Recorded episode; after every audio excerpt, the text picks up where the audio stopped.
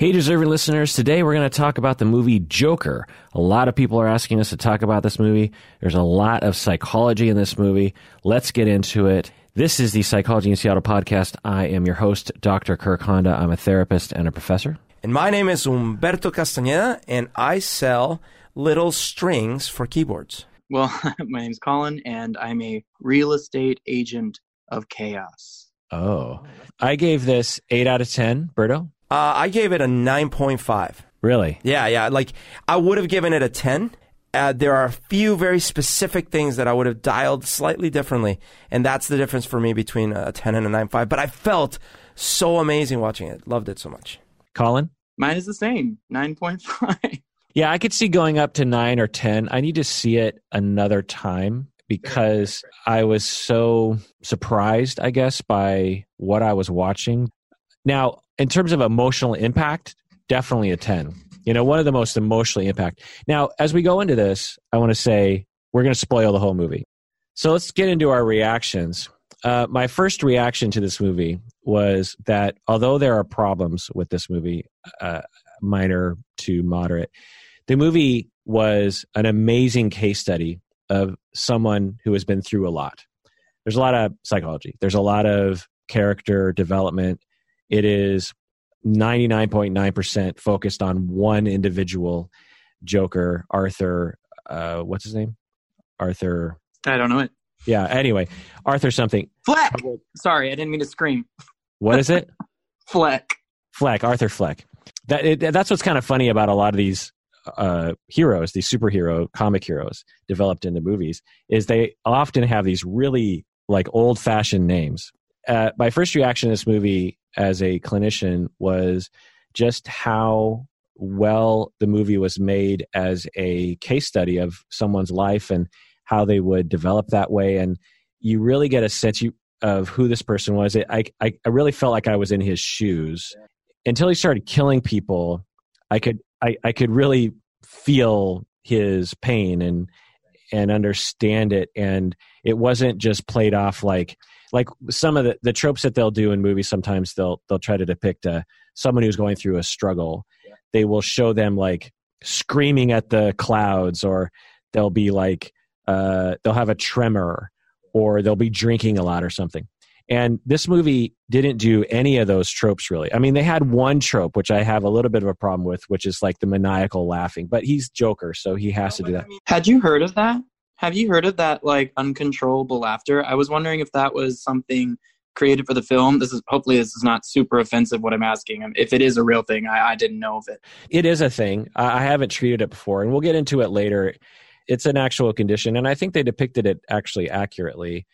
But just as an example of the uh, character study that I really liked was that it reminded me of times when I was young, actually, when I was more insecure more unable to soothe myself under certain circumstances.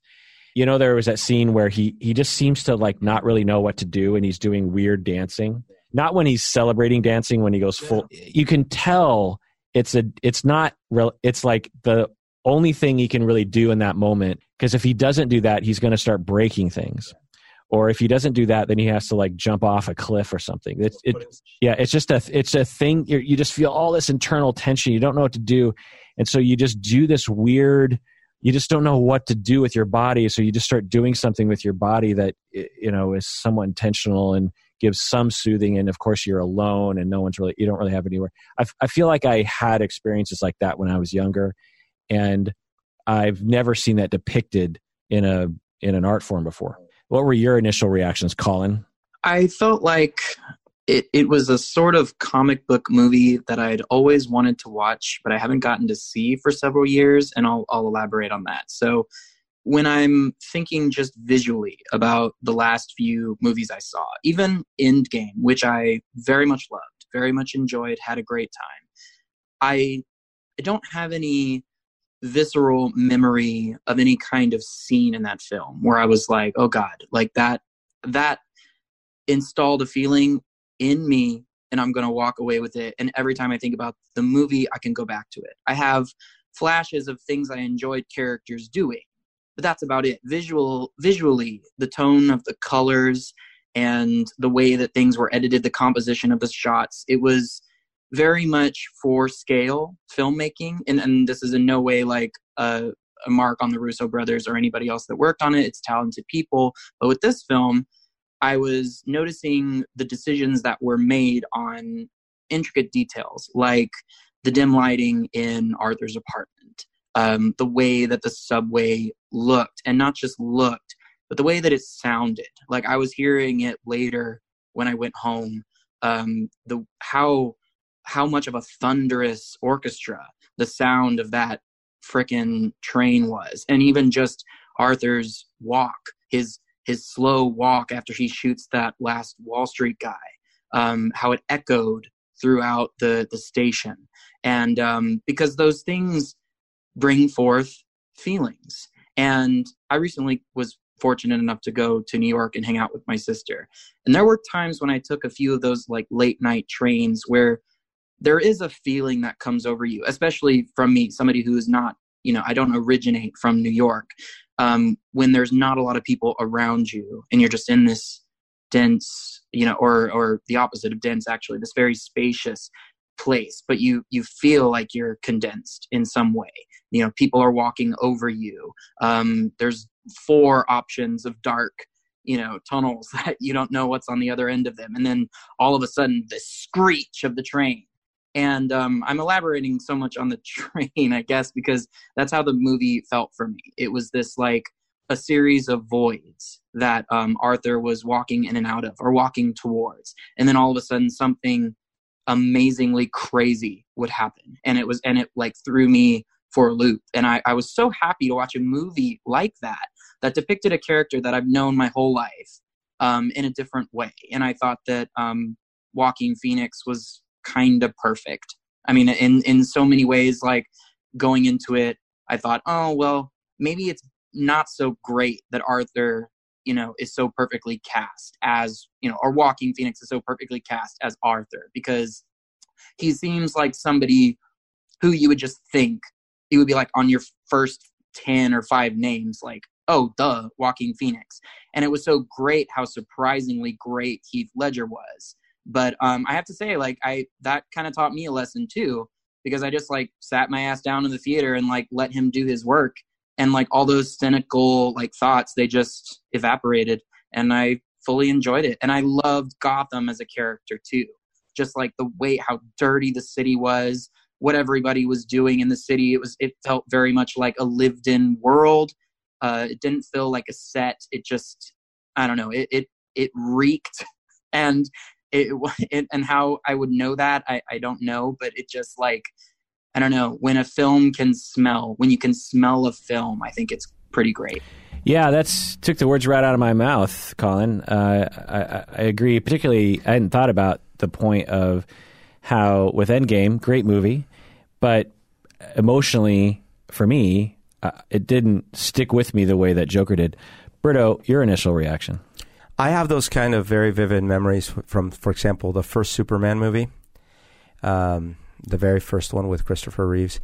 Uh, it has those visuals and those moments where I still look at them and I go, "Wow, they really created a world for me." Um, I I even think, as in a way campy as it as it was ultimately, the the first Batman with, um, you know the um, what's it called with with Jack Nicholson and stuff. You know the uh, that what was that one called? Batman Begins or just Batman? It was just Batman. Just Batman. Right? Yeah. Uh, that one had a very unique look and style, and it's very memorable and everything. Uh, and of course, Dark Knight, Dark Knight, um, and and the first Batman Begin. I guess that one was Batman Begins, and the Dark Knight had very unique moments and looks. And um, I think Marvel, just in general, has I, a pretty consistent palette to it. I'd say one of the reasons Guardians was so well liked, in my opinion, and why I loved it so much is because when it came out, Guardians didn't exactly feel like the rest of the Marvel movies that had been coming out. It had this whole other colorful space look to it, and then it set the tone for what actually the Infinity War, uh, the, the rest of the Avengers movies actually took a lot from what Guardians did, right? Um, but so to to this movie, I actually was convinced it was going to be great because, well, and I certainly was hopeful that it would be. I, I love Joaquin Phoenix. I don't think I've ever seen him in something that he didn't do a great job in. There are movies that I uh, have some some issues with that he's in, but not because of him. So I was pretty convinced he was going to nail this thing. I, I, had no idea what it was about. I hadn't really paid attention to the previews, but the even just the little glimpses I caught from the marketing materials, I'm like, whatever this is that they're selling, I'm buying. So as soon as I sat down, I was entranced. I loved every scene, and frankly, um, I had heard a lot of rumors about like, oh, there's all these things people are up in arms about things. I hadn't really heard specifics, but the whole movie, I kept wondering, when's the part that I'm supposed to be outraged, or the part that's supposed to be really like sketchy and stuff. And and, that was the one thing. It almost almost took me out of the movie in, in, a few places, but not because of the movie. Just me trying to sit there wonder like, wait, when am I supposed to start not liking this? And it was it was just great from beginning to end. So I was afraid to see it in the theater because there was a, there were rumors that someone was going to do a mass killing in one of these uh, screenings, right? I heard. And some theaters even have banned the movie. Uh, particularly, I did not hear that. That's crazy. Yeah, but out of worries that there would be a shooting, particularly the the theater in Aurora, Colorado, right, where uh, in 2012 a shooter opened up during a packed theater showing The Dark Knight Rises and killed 12 people. Yeah, I mean it's not an unfounded fear, right? But it's it's it's a sad statement that you would have theaters banning the movie. That's crazy. Yeah, and I was I, I went to a matinee partially because it was convenient and partially because I thought it would be less likely to involve a shooting. Yeah. Now, in my head, I'm like, you know, like getting on an airplane, the chance that my theater is the one that ends up being the one that it happens in is pretty slim. But I have to say, uh, bef- as the movie was beginning, and then during particular scenes in the movie, I was like, well, if I was a mass killer, I guess this might be the one that I would want to go off, go out in a bang oh. with. And I was, I had my eye on the exit, right? Oh, really? Yeah, I was. That's stressful. I know. It, oh. And it, it didn't, it wasn't a good feeling. Oh, I did not have that, luckily. Um, were you in a crowded theater? Well, so I went to Oak Tree, which is near yeah. here, and it's Ooh, that's also kind of a it's, well, it's it's not a great neighborhood area, yeah. But it also is no one ever goes to that theater anymore. Uh huh. And so I was like, if I was, I mean, you know, right, to be frank, right. if I was a mass killer, I wouldn't go to Oak Tree. I'd go to some more popular. Yeah, your name doesn't even have to be Frank. It could be anyone. And so I went there, but it was packed in the middle of the day on a Tuesday, right. which was pretty interesting. Uh, Twitter joke: Someone said, uh, someone posted an official-looking notice at an AMC theater kiosk describing that no there was a no singles policy for the Joker showing due to safety precautions. Oh my god, like you can't show up by yourself? Right. So there's all these internet jokes about like white males by themselves aren't allowed to see Joker because oh, because right. you know, yeah. You know. Well, I showed up by myself. Yeah. Well, you're not theater. white, so. Oh, okay. I I showed up by myself and there were these little like like wrist restraints that they were giving out, and uh, I just I put them on myself so that everyone would feel safer. No, no, you you're kidding me, right? I'm I'm I'm very much joking. Yeah. Okay. No, okay. I saw. I was lucky enough. Well, the the Joker got the Joker. The Joker got the Joker. Like, dude, that was well played. I thought you were being serious. Uh, um, I mean, yeah, I I saw it in like this um, so the the way that the Nitehawk, it's this theater in Brooklyn. The way that it, it's a great theater. If you're ever in Brooklyn, you should go. Um, but there are several floors, and some of the theaters are sort of basement e. I don't want to say like for the record that they're actually in a basement, but it feels that way. You have to go down okay. this long stairs, and um, yeah. So I was like, well. I guess if, if something's gonna go down, I mean, there's no way out. I mean, sure, it's like I don't want I don't want to like that be do bad PR for them, but uh, oh man, yeah, I mean there was an exit, but still, it just felt like I was like walking into hell, ready to watch this movie about this psychopath. And the movie was so disturbing that yeah. it didn't help. Uh, in Redmond, Washington, uh, right near Seattle, a 23 year old Redmond man who police say made concerning Twitter posts uh, po- posing with weapons and referencing the Joker movie. Yeah, it was Uh, like uh, buying Joker tickets or something. Right. He he's an incel, by the way, and he posted he, he was holding two AK-47s, and he says, "One ticket for Joker, please." The man claimed that the posts were a joke, but police officers took it seriously, went to his house, removed all of his guns, and the man hasn't been charged with a crime, but police still plan to seek full protection order, which, if approved, would keep the guns out of his hands for a year. Um, so a person like this Wow. uh, exists and is willing to go on Twitter. And lives in Redmond. Yeah, nearby near, nearby Seattle. That is scary. Well, it's especially problematic for me because it, it just shows how our culture in general doesn't really understand the use of violence in film. And and like what I mean by that is is if you were and I don't want to be like overly zealous here and say like you definitely should know because of course that's that's a grand statement to make, but I felt like there were enough clues set there by the filmmaker to let us know that he's not glorifying um, or or suggesting that we should uh, become a part of Joker's nihilism. Uh, I think that there's enough, uh, you know, like for example, to me, the audience, you know, usually in a movie like this, it, it, we couldn't get a lot of it because you know those characters that are to be that are represent hopefully the majority of people in the audience that are not going to hurt people in the way that Arthur does. But the one character that I feel like did was and I wish I remembered his name. He was a great actor. Um, the little person actor who was his buddy and the Yeah. one that was nice to him. Um, when Arthur murders the other comic, the one that sort of sold him out, Yep. he's horrified. He's horrified, and he has this like very extreme, like, "Oh no, my God! Like Arthur, why did you like?" He's like Yep. panicking, like, "No, no, no! Like this person, like this person with potential, like you've done it, man! Like you're done, you know." And it was just so like heartbreaking.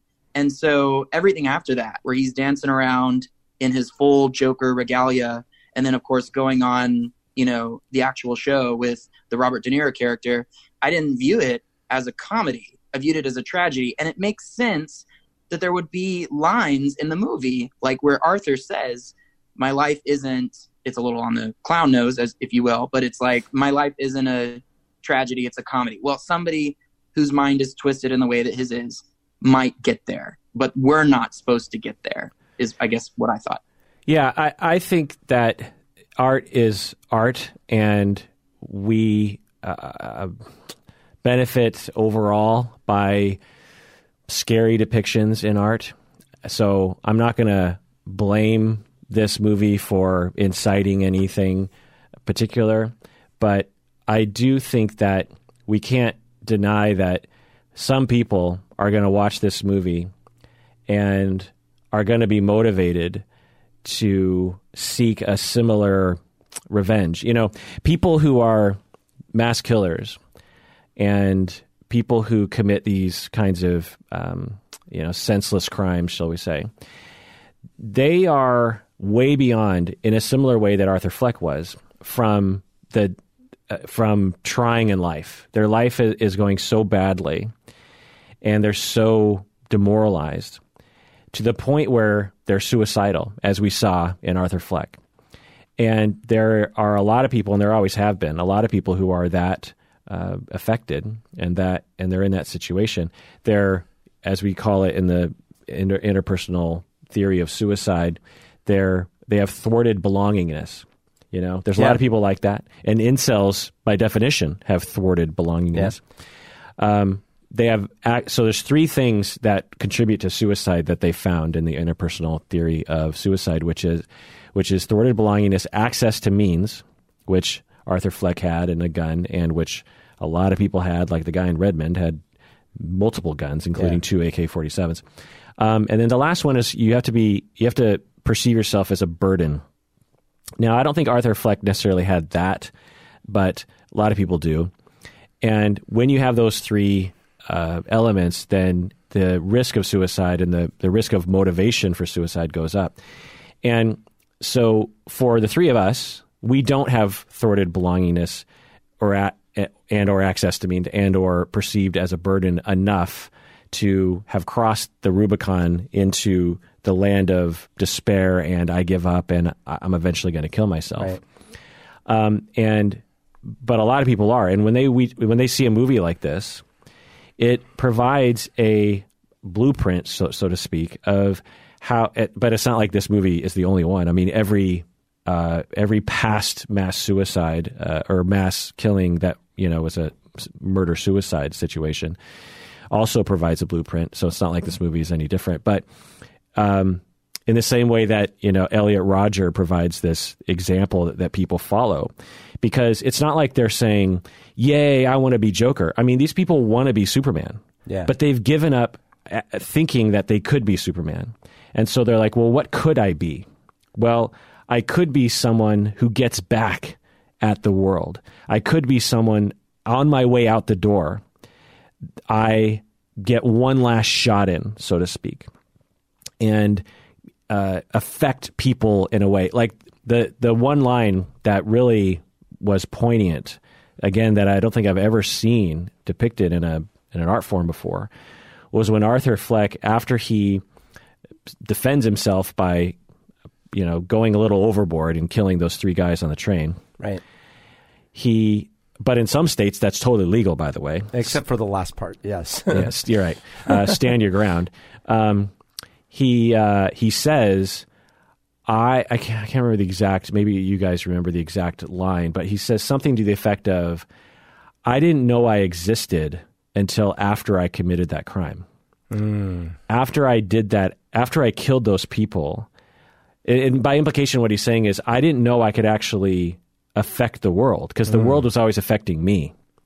I didn't know that I could get attention because there were Right. people who were horrified by the event, but there were other people who were praising it. Yeah. You know, yay, get back at the rich douchebags, you know, the the you know, the Gordon Gekkos of the world. right. Right.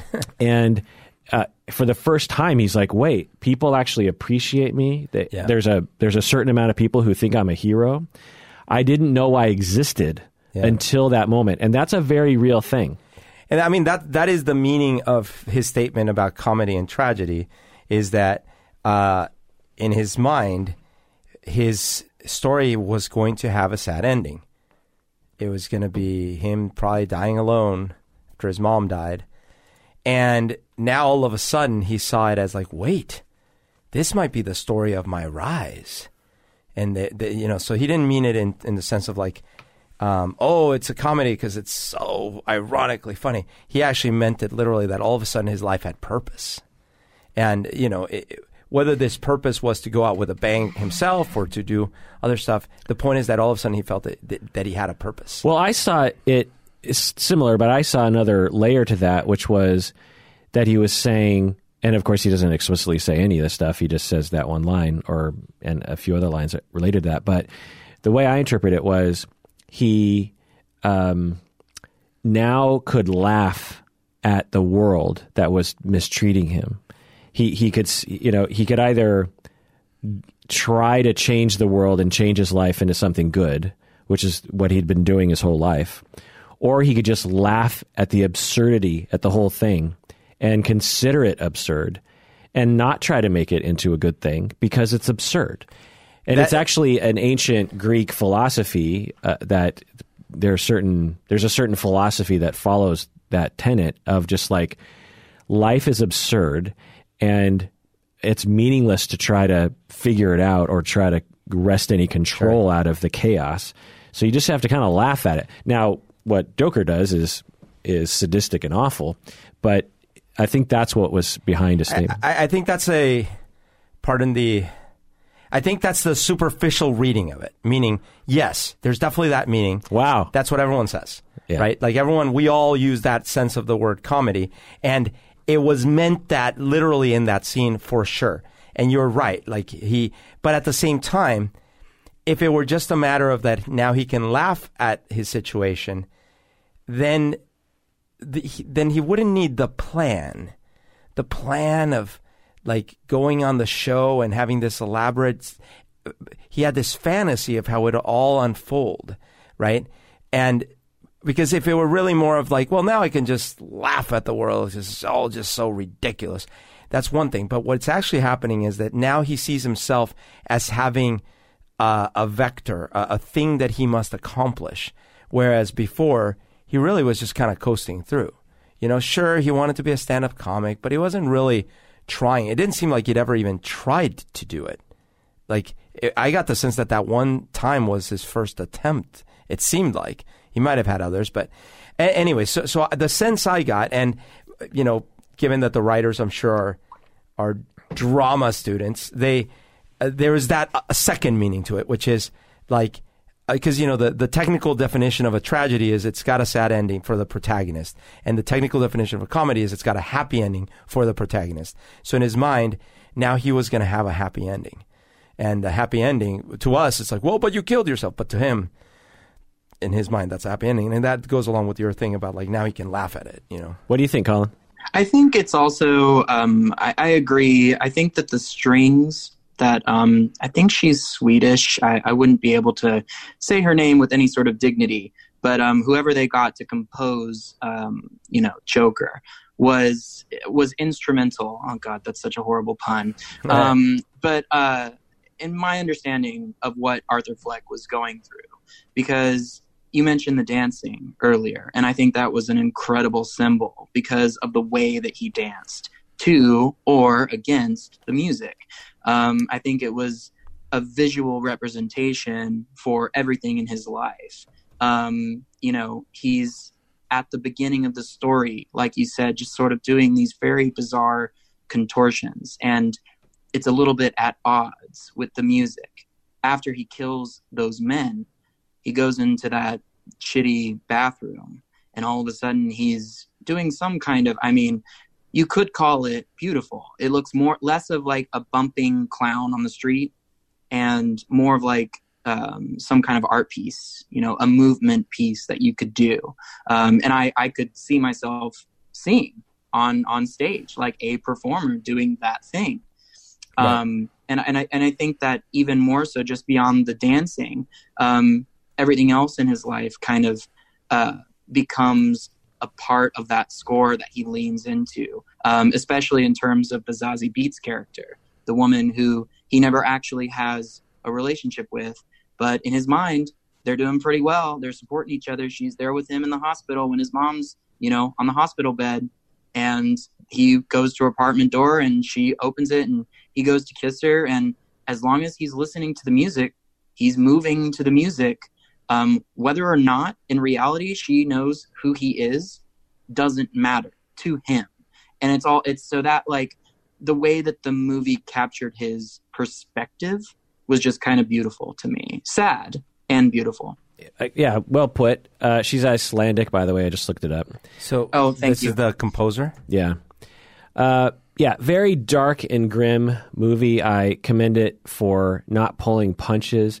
I'm guessing that there were investors and other naysayers that were asking the writer director, uh, Todd Phillips, I believe, to, uh, you know, tone, Tone it it down. tone it down a little bit. Tone uh, it back. because uh, you got you know as an investor it's you're thinking okay we got a major movie here you have Joaquin Phoenix Mm-hmm. you have Todd Phillips who did a lot of successful movies you have Joaquin Phoenix who was in Gladiator Yeah. which had no violence in it yeah but but uh, it's not the violence that I think they would push back on but the grimness of Sure. the violence and the uh, so I'm just I, I commend them for not doing that because there's there's so many versions of this movie that would have been uh, more mainstream. I think It- it- that was actually one of the things that I thought halfway through the movie was I this movie because I, I went into the movie knowing it was really popular and because it had already broken records the weekend Yeah. before. So I went in thinking I was kind of like seeing another uh, another Avengers movie essentially. And halfway through the movie, as I'm realizing how tense I feel and how well this movie is constructed the music, the directing, the choices, the acting, just amazing, the story I suddenly realized oh, Todd Phillips tricked everyone into seeing an art movie right if if you just if you didn't know the context and you didn't know Joaquin Phoenix and you didn't know anything about where this movie comes from, you didn't even know who the Joker was or Batman, you'd be like, this movie is one of those Frenchy movies that comes out of like nowhere and only people at Cannes watches it because it's so alternative. Sure. It's so not suburban. It is so not pleasant to watch. You know, art movies, some art movies, they're so hard to watch that Well, you just you know when you're watching a movie like that you're like oh no one's going to watch this movie no one's going to recommend this movie like i don't know if i can recommend joker to people But it's sad because like the, so many '70s movies were like this and and darker. right so know? like taxi driver Yeah, but like I'm thinking even even The Graduate. That was a Yeah. depressing nihilistic movie, but yet it was amazing. Well, some people consider the 70s to be the golden age of cinema Yeah. at, at a time when uh, they uh, you had these auteurs who were elevated or even studios that allowed movies like this to, to be made, and it was a slightly more mainstream at the time Yeah. um, than it than it is today. But but yeah, so so I commend them. I consider this movie. In, it's hard to know because you just never know in the moment. But I, I think this movie is going to be a total game changer to superhero movies. In the same way that you could say Guardians was that spawned the tone of the next Avengers movies and the Thor movies and the Deadpool movies, and you know, uh, it's it was a total game changer. And I I think everything will be compared to Joker in the same way that uh, the boys actually I think is a game changer for TV about superheroes. You know, it, it makes all other superhero movies kind of look silly. And Collin, you said you know you brought up Endgame. Um, I had just recently rewatched Endgame at home and had bumped it up to like I think a nine out of ten or something or some somehow because the first time I watched it I didn't really know what I was expecting. I was expecting more of a Infinity War, and what I got was more of what Endgame was. And upon watching the second time, I was like, "Wow, Endgame, a great movie." And then I watched Joker like the next week, and looking back at Endgame, it just makes Endgame look like a child's movie. you know, it just made the the scenes of all the CGI and all the battles. It just it just seems like a like a frivolous movie. Right, but it's it's unbelievable to me because uh, you know I have this these ongoing debates with with one of my friends who's a, a movie critic, and for some reason the, those movies really resonate well with a certain kind of critic. That the Marvel, specifically the Marvel No, movies. I'm not saying they're bad. no, they're great. they're great. in the context of Joker. Now it makes them look like I don't know, like a third grader made it. You know what I mean? Um, like Battlestar Galactica reboot ten years ago. That th- after watching that TV show, especially the first half of that run, because it, then it got a little weird. It completely ruined my experience of Star Trek. uh, you know, watching Right. Next Generation episodes after watching Battlestar Galactica, the reboot, I w- it was like I couldn't watch anymore. Game of Thrones did that for fantasy. I can't watch Lord of the Rings anymore without seeing it th- with my mind opened to what can is possible in that genre of Game of Thrones. So I think uh, I think Joker is probably going to be that for these sorts of movies, and I lament the shitty replicas that especially the DC people are going to try to reproduce from this. Well, so but I mean, I resent this. I continue to resent this. The the trope is that DC movies just suck, and oh, finally we have a good one. I don't think that. Well, you Some of them kind of do. implied it right now. Some- You said the- especially the DC people. because if if be- between Marvel and DC and there's another uh, Yeah. Sony people among the the different group of people, the people who have the greatest capacity to suck, it's DC. Now, I, I actually don't like a lot of. Aquaman is one of the worst The- movies. the- Uh, Collin liked it, but he has no taste. well, but the worst superhero movies are absolutely not DC movies. They're definitely Marvel movies. Like the Daredevil with Ben Affleck. You want to compare that to Batman v Superman? Come right? on. No, no, yeah, Right? I- Like- but that wasn't MCU. It was Sure, but- but, fine. But but anyway, I I just think that uh, it, it is a game. Regardless of what happens in the future, I think it's a it's a game changer. And what I think DC should do, the DC Cinematic Universe people, they should scrap all future projects and base everything on this movie. Yes. Well, okay, so I agree. Well, hold on, hold on. Let's before we start uh expletive expletive expletive each other off. Get rid of Aquaman. Get rid of you know Cyborg. You can't have fine. Okay, if, but you can't have this this this is why Marvel what Marvel does do really well is they find they found the right way to have these ridiculous mixtures of magic and sci-fi and crazy shit in a movie that you sort of don't question it too much. And it is tricky, right? So that that is what they do so well is because they add just the right amount of humor. The thing that DC keeps hitting against the wall and I really am pissed off about it is, you know, I love Batman v, v Superman. Most people hated it. And I think the, the problem is that DC is always trying to make it feel more believable. And people really don't want to go that way because they, they see Superman. They're like, oh, that's still not believable. And so right now, this Joker so far has set up a universe for us with zero supernatural. Zero. And even I get the sense that the Batman in this universe would hardly be as over the top as the ones that we've seen previously. Which right? is why I wish they would s- scrap every future thing and do because I can't imagine what Todd Phillips, what a wonderful Batman movie he could make. Right. But but the DC the DC universe has already slated another Batman movie, Sure. an- another Suicide Squad movie. Yeah, is that's ridiculous. So, but I'm with you on this. On so, if you wa- you want to convince me we should follow Batman down this rabbit hole, oh, let's do it. My problem is that you can't make a movie about an alien. Well, you could, but like you gotta you gotta tread a little bit carefully because you risk losing the things that made this movie so good if you try to introduce all the other characters. And I think what you're saying is don't introduce all well and i think it's it's all about the the definition of believable. You know you brought up the word believable and so one of my favorite um pro- probably my favorite show of all time is batman the animated series. There's goofy shit. There's like silly villains in it but and and Mr. Freeze is one of the silliest, but one of the best episodes is about Mr. Freeze. Uh, it's very, very, very worth watching. Um, Heart of Ice, and um, it you you almost cry for this animated character who shoots ice beams out of a gun. So what I think that really should be taken to heart by the DC creators is like look at this film where the empathy for the character is real and it's not manufactured based on a formula.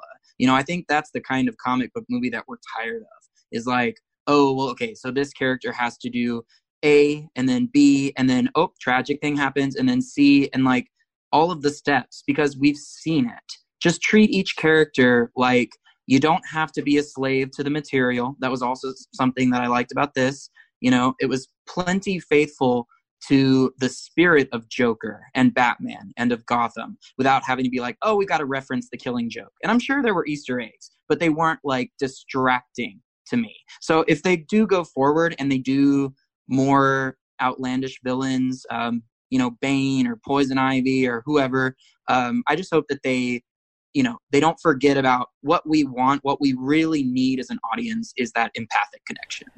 So I, I painfully beg to differ with you on a few points. First of all, I just had like a day long argument on Facebook yesterday because someone was claiming that this Joker only works as an outlandish, like alternate dimension origin story. It would never work in the canon line for Batman. And I was vehemently disagreeing.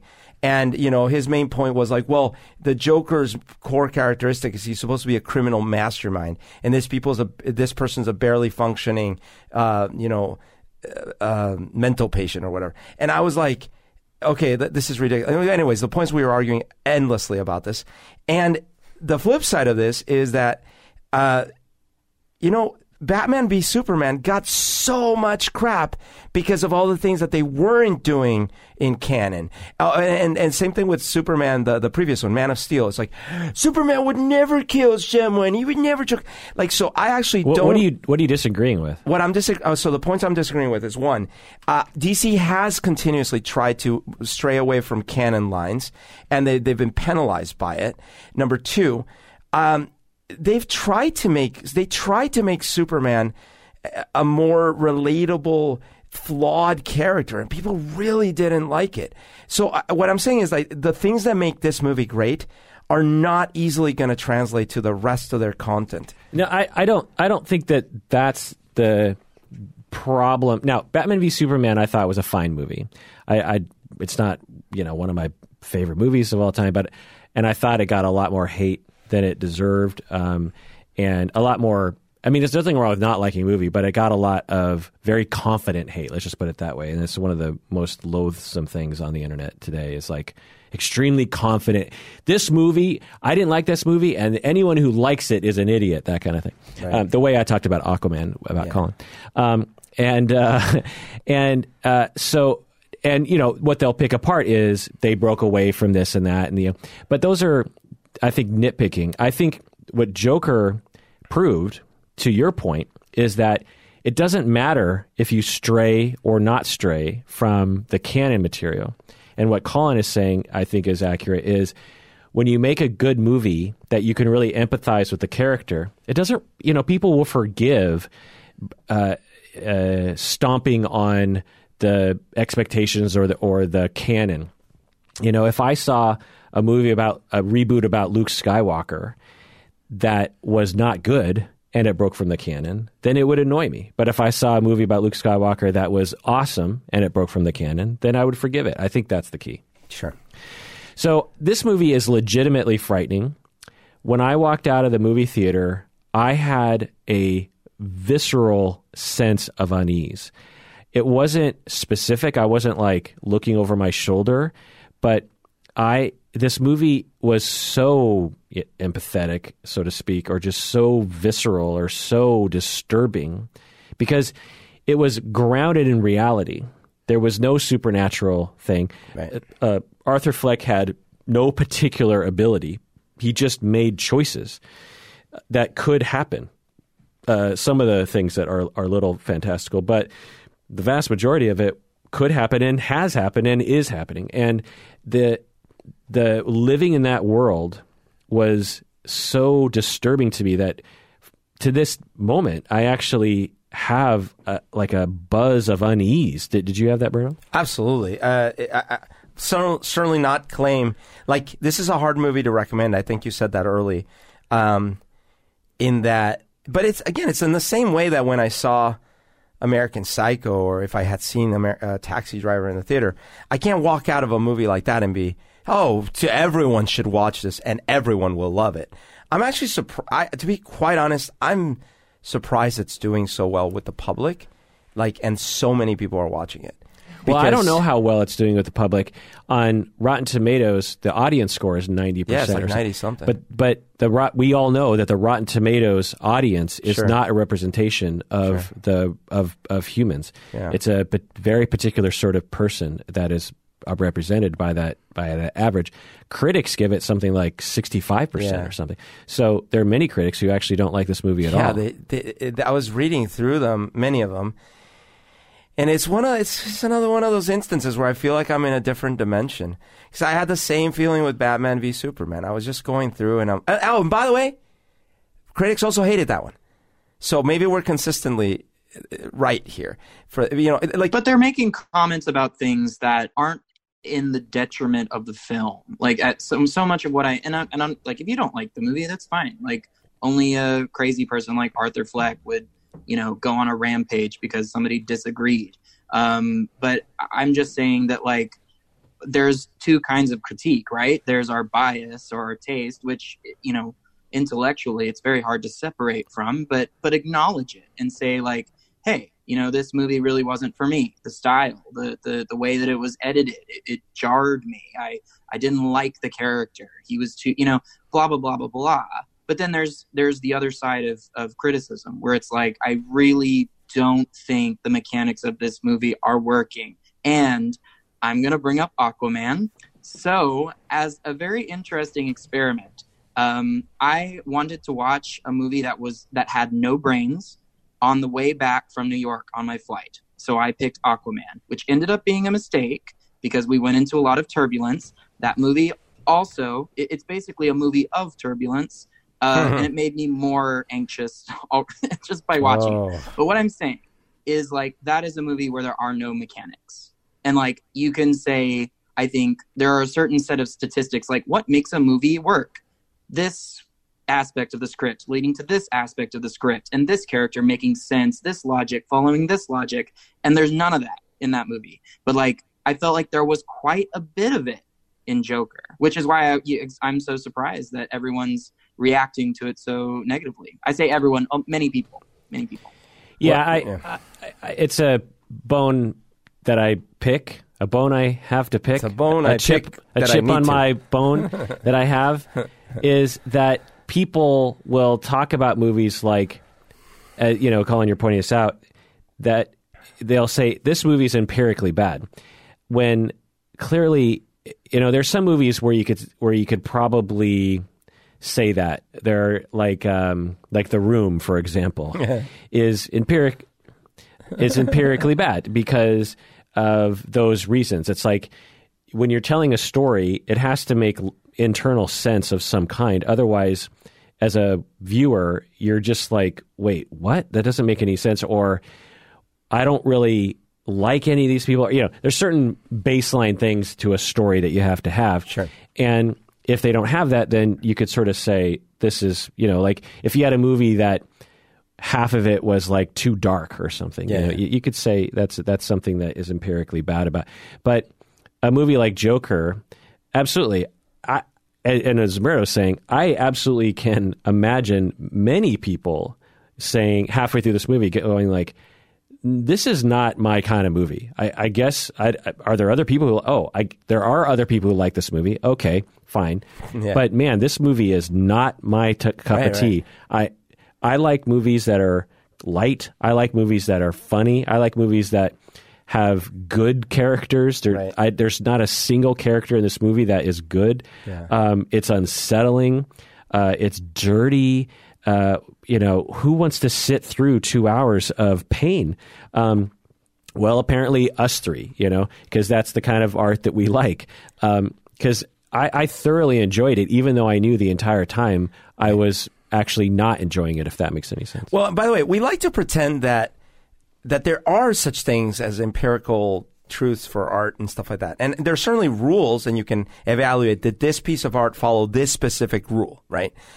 But in the end, it's all about like how many people like something. Now, as we know, there are things that we don't necessarily we uh, the ones in the know don't call good in quotes, even if lots of people liked it. Like you could say, well, you know, Baby Baby by Justin Bieber was liked by millions and millions, but a lot of us might say, well, but that's not so good. But the, here's the catch. I think it's a matter of like there's these two different pivots. One pivot is what is the kind of art that would appeal to the most humans? And then there's a pivot that is, what is the kind of art that fulfills specific verticals of humans? So verticals meaning I'm into jazz and fusion jazz or whatever. So imagine this. You go to some restaurant and you come out and I ask you, was it good? Was it a good meal? And you're like, it was terrible. It's one of the worst meals I've ever had in my life. So I never visit the restaurant. Years later, we're talking and I'm telling to, I'm talking to you about how much I love Ethiopian cuisine. And you're like, oh, you would have loved this place I went to years ago that was Ethiopian. And I'm like, oh, why didn't you tell me? It's like, well, it's terrible. I hate Ethiopian food. That's the kind of thing we're dealing with here. Someone who watches The Graduate and comes out saying that's one of the worst movies I've seen. Why? Those characters are horrible people. You're like, wait, but was it well portrayed? Yeah, yeah, but I hate those characters. Oh, yeah. well, okay. That's the thing we're dealing with. Yeah. And so it's like different pivots, different yeah. strokes. So before we go to the break, I just want to point out a couple things here. Um, during an interview with the Telegraph, uh, I almost said River Phoenix, Joaquin Phoenix was asked if he shared the concern that Joker might uh, end up inspiring people to do these kinds of uh, crim- crimes. Right. And Joaquin Phoenix actually walked out of the interview, and he returned after he consulted with somebody. Mm-hmm. Uh, so I, I think that it's weird that Joaquin Phoenix didn't have the expectation that he was going to get asked such a question because I think it's an obvious question. Yeah. I don't think it's a fair implication, really, because I, I, don't think that anything like this should be. Um, there, there's nothing like the the Netflix show Thirteen Reasons Why. There's some evidence that it might have actually contributed to some copycat suicides uh, enough to actually show a bump in the month after it came out among young males. Actually, it's unclear. It's it's you know it's sure. it's large data sets. You can't know if it's causation or correlation, but it stands to reason. It, it, it certainly fits within our theory of understanding copycat suicides, and, and so movies like this can actually motivate some people. But I don't think that this should be the sole focus of our attention. What we should be paying attention to are all the other factors that are much more uh, likely to actually put an end. You know, banning movies like this isn't going to stop these kinds of things from happening. Uh, but other kinds of government actions, uh, evidence shows, does and will likely actually change these kinds of behaviors. Um, you know, not only just things like gun control, but also things like uh, services for people who are suicidal, literally. So, um, so I don't, I don't think, but I do think it is odd that Joaquin Phoenix would get asked a question like that and not have a prepared answer because it's Yeah. it's it's a pretty expected question to be asked. especially because it's asked every time, all the time. Like, I, I mean, it's both asked and not asked, right? Like because, like, well, would some kid watching Superman think that they can fly? And it's like, well, actually, yeah, sometimes that can happen. But we don't get these questions asked anymore, right? It's like, is is someone watching the Avengers going to think that basically if they wear a certain kind of suit, they're impervious to all damage? Like, yeah, maybe. That could happen with some kids. You got to be careful with what kids believe. Right. And then is are there some people out there that will see something in a movie, whatever it is, and be like, "Oh, that person making that cake, that looks good. I'm going to make a cake. That person shooting that person looks good. I'm going to shoot that." Yeah, that can happen. That can always happen. But the the stats don't lie. If it were true that as soon as the average human sees a certain behavior on a screen or a video game, that average human has a high likelihood to re- recreate that behavior, we'd we'd kind of be dead by now, you know. right. The, yeah. No one, I don't think, thinks the average. Well, maybe some people do think. Anyway, the other thing I'll, I'll say is that we kind of mentioned already was the, the amazing performance by Joaquin Phoenix. It. I really hope he wins the Oscar for this. It's Yeah. a bit of a weird nomination in that it's a superhero movie, but I think he absolutely deserves it. Absolutely. That it, for for one thing, if I was to point to one thing, if they show a clip at the Oscars, it would be that cry laugh that he does. yeah, and he's I'm just Yeah, dude. I oh my god, you got Joaquin Phoenix on the podcast. That's really cool. uh, it was uh, so like It was painful to watch. there's watch. so many ways to do that cry laugh that would have been cheesy. Yeah. There's so Jared many ways. Uh, yeah, there's so many ways to there's so many ways to do it where it would have been obvious that acting was happening. Yeah. It, it there's so many ways to do it where it wouldn't have been enough intensity where it wouldn't really hit you. It was so intense. I mean, Joaquin Phoenix is like a legit actor. Uh, he's, I think he's uh, one of those method actors that somehow gets to a place in his soul that he is that character. and when he's doing that that cry laugh, I mean, you know, the thing that I noticed was like his lower face was laughing and his body and it was it was a leg- he was finding something I I bet you anything he was finding something that was funny to him. But his eyes were not laughing, you know? And That they were nearly in tears. right, to but not so Pain. much in It was like tears. pain. Yeah, it was like it was obviously laughing. Like you could see how someone seeing that would be like, "Oh, that man's laughing." But then a second look, you're like, "Oh, that man is crying." Because as soon as like a lot of times he would lift his eyes and you'd see like panic in his eyes. Like I, I can't even tell you that I'm trying to stop, but you don't even know what this is doing to me right now. Right. And he did it in so many different ways too. yes. It it wasn't just the same uh, m- way. He did he, he had like 15 different cry laugh versions in this movie. And so I th- I thought I thought it was really amazing uh, the performance. Um, and the last thing I'll say before we go to break is that um, th- someone said on the internet, so you've got this crazy guy who goes on a crime spree, and you're supposed to like him, even though he's stabbing and shooting people. Berto, what do you think? What movie are they talking about? yeah, I mean that's a that's just such a I don't know what naive dumb comment because first of all the whole thing starts with him self-defense shooting these a- assholes that were about to maybe rape that woman or at least sexually aggressively molest her, right? And they're beating the shit out of him. They could have killed him, right?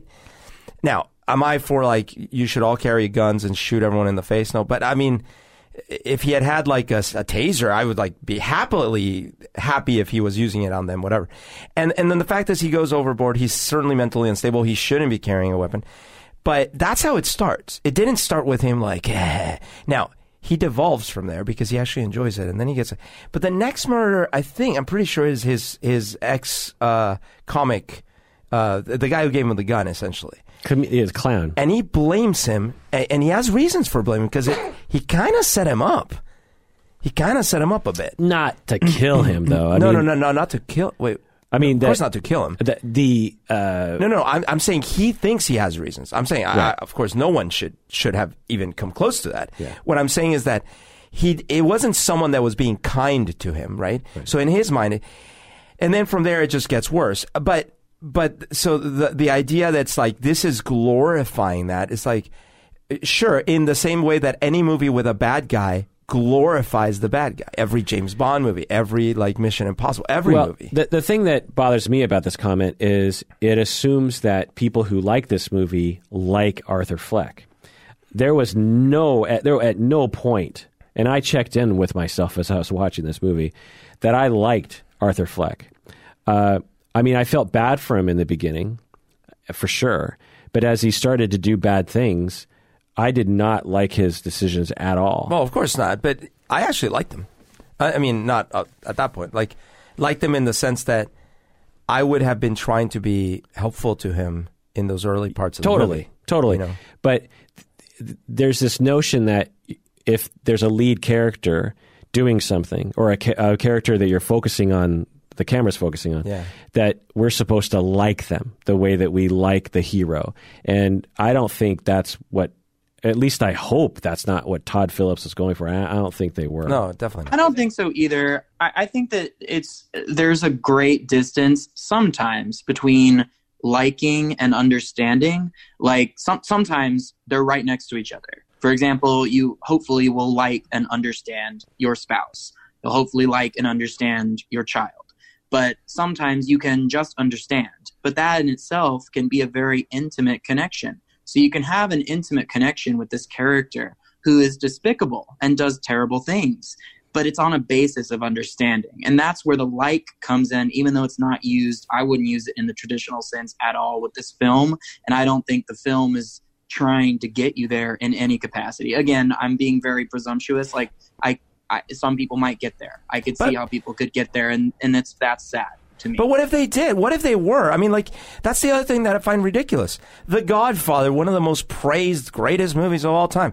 The main character is a gangster, head of a mob family who is ruthless and kills for a living. And the only saving grace is that he says no to the drug dealing. Like, eh, there are so many movies about gangsters, right? They, they, there are movies that absolutely center around a, a bad person from beginning to end. I see nothing wrong with that. And I see nothing wrong even if the movie tries to make it look glorious. It's art. It is art. No, yeah, I absolutely agree. I absolutely agree. And I think that there are plenty of other options for people, like uh, the recent Spider Man film, Far From Home. It's like everybody is super sweet. Yeah. And there's like, there's tiny conflicts here and there. It's enjoyable. It's fun. Um, there's lots of likability there. I mean, Tom Holland is he he's absolutely bursting out of his beautiful cheekbones with likability. like it it it exists. It's a so little I get, sweet. I get the difference there. And I like, you know, I like Arthur Fleck, I guess, in a very different way than I like Peter Parker. All right, let's take a break. and When we get back, let's talk about the psychology of this movie. What do you say, guys? Let's do it.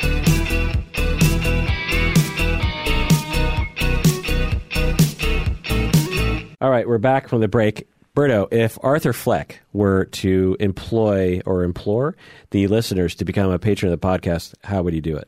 Hi, um, uh, people out there. Um, I, uh, I would like, I, I would like to, I would like to ask, to ask donate a patron to the podcast.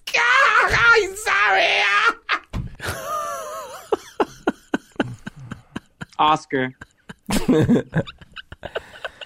and scene. oh my god. Okay, the pseudobulbar effect affect. So this is pseudo pseudo bulbar affect. Um, I've I've never treated it before. I've never seen it, but from what I understand of this uh, condition, it seems like it's a possible uh, accurate representation of what this disorder actually is.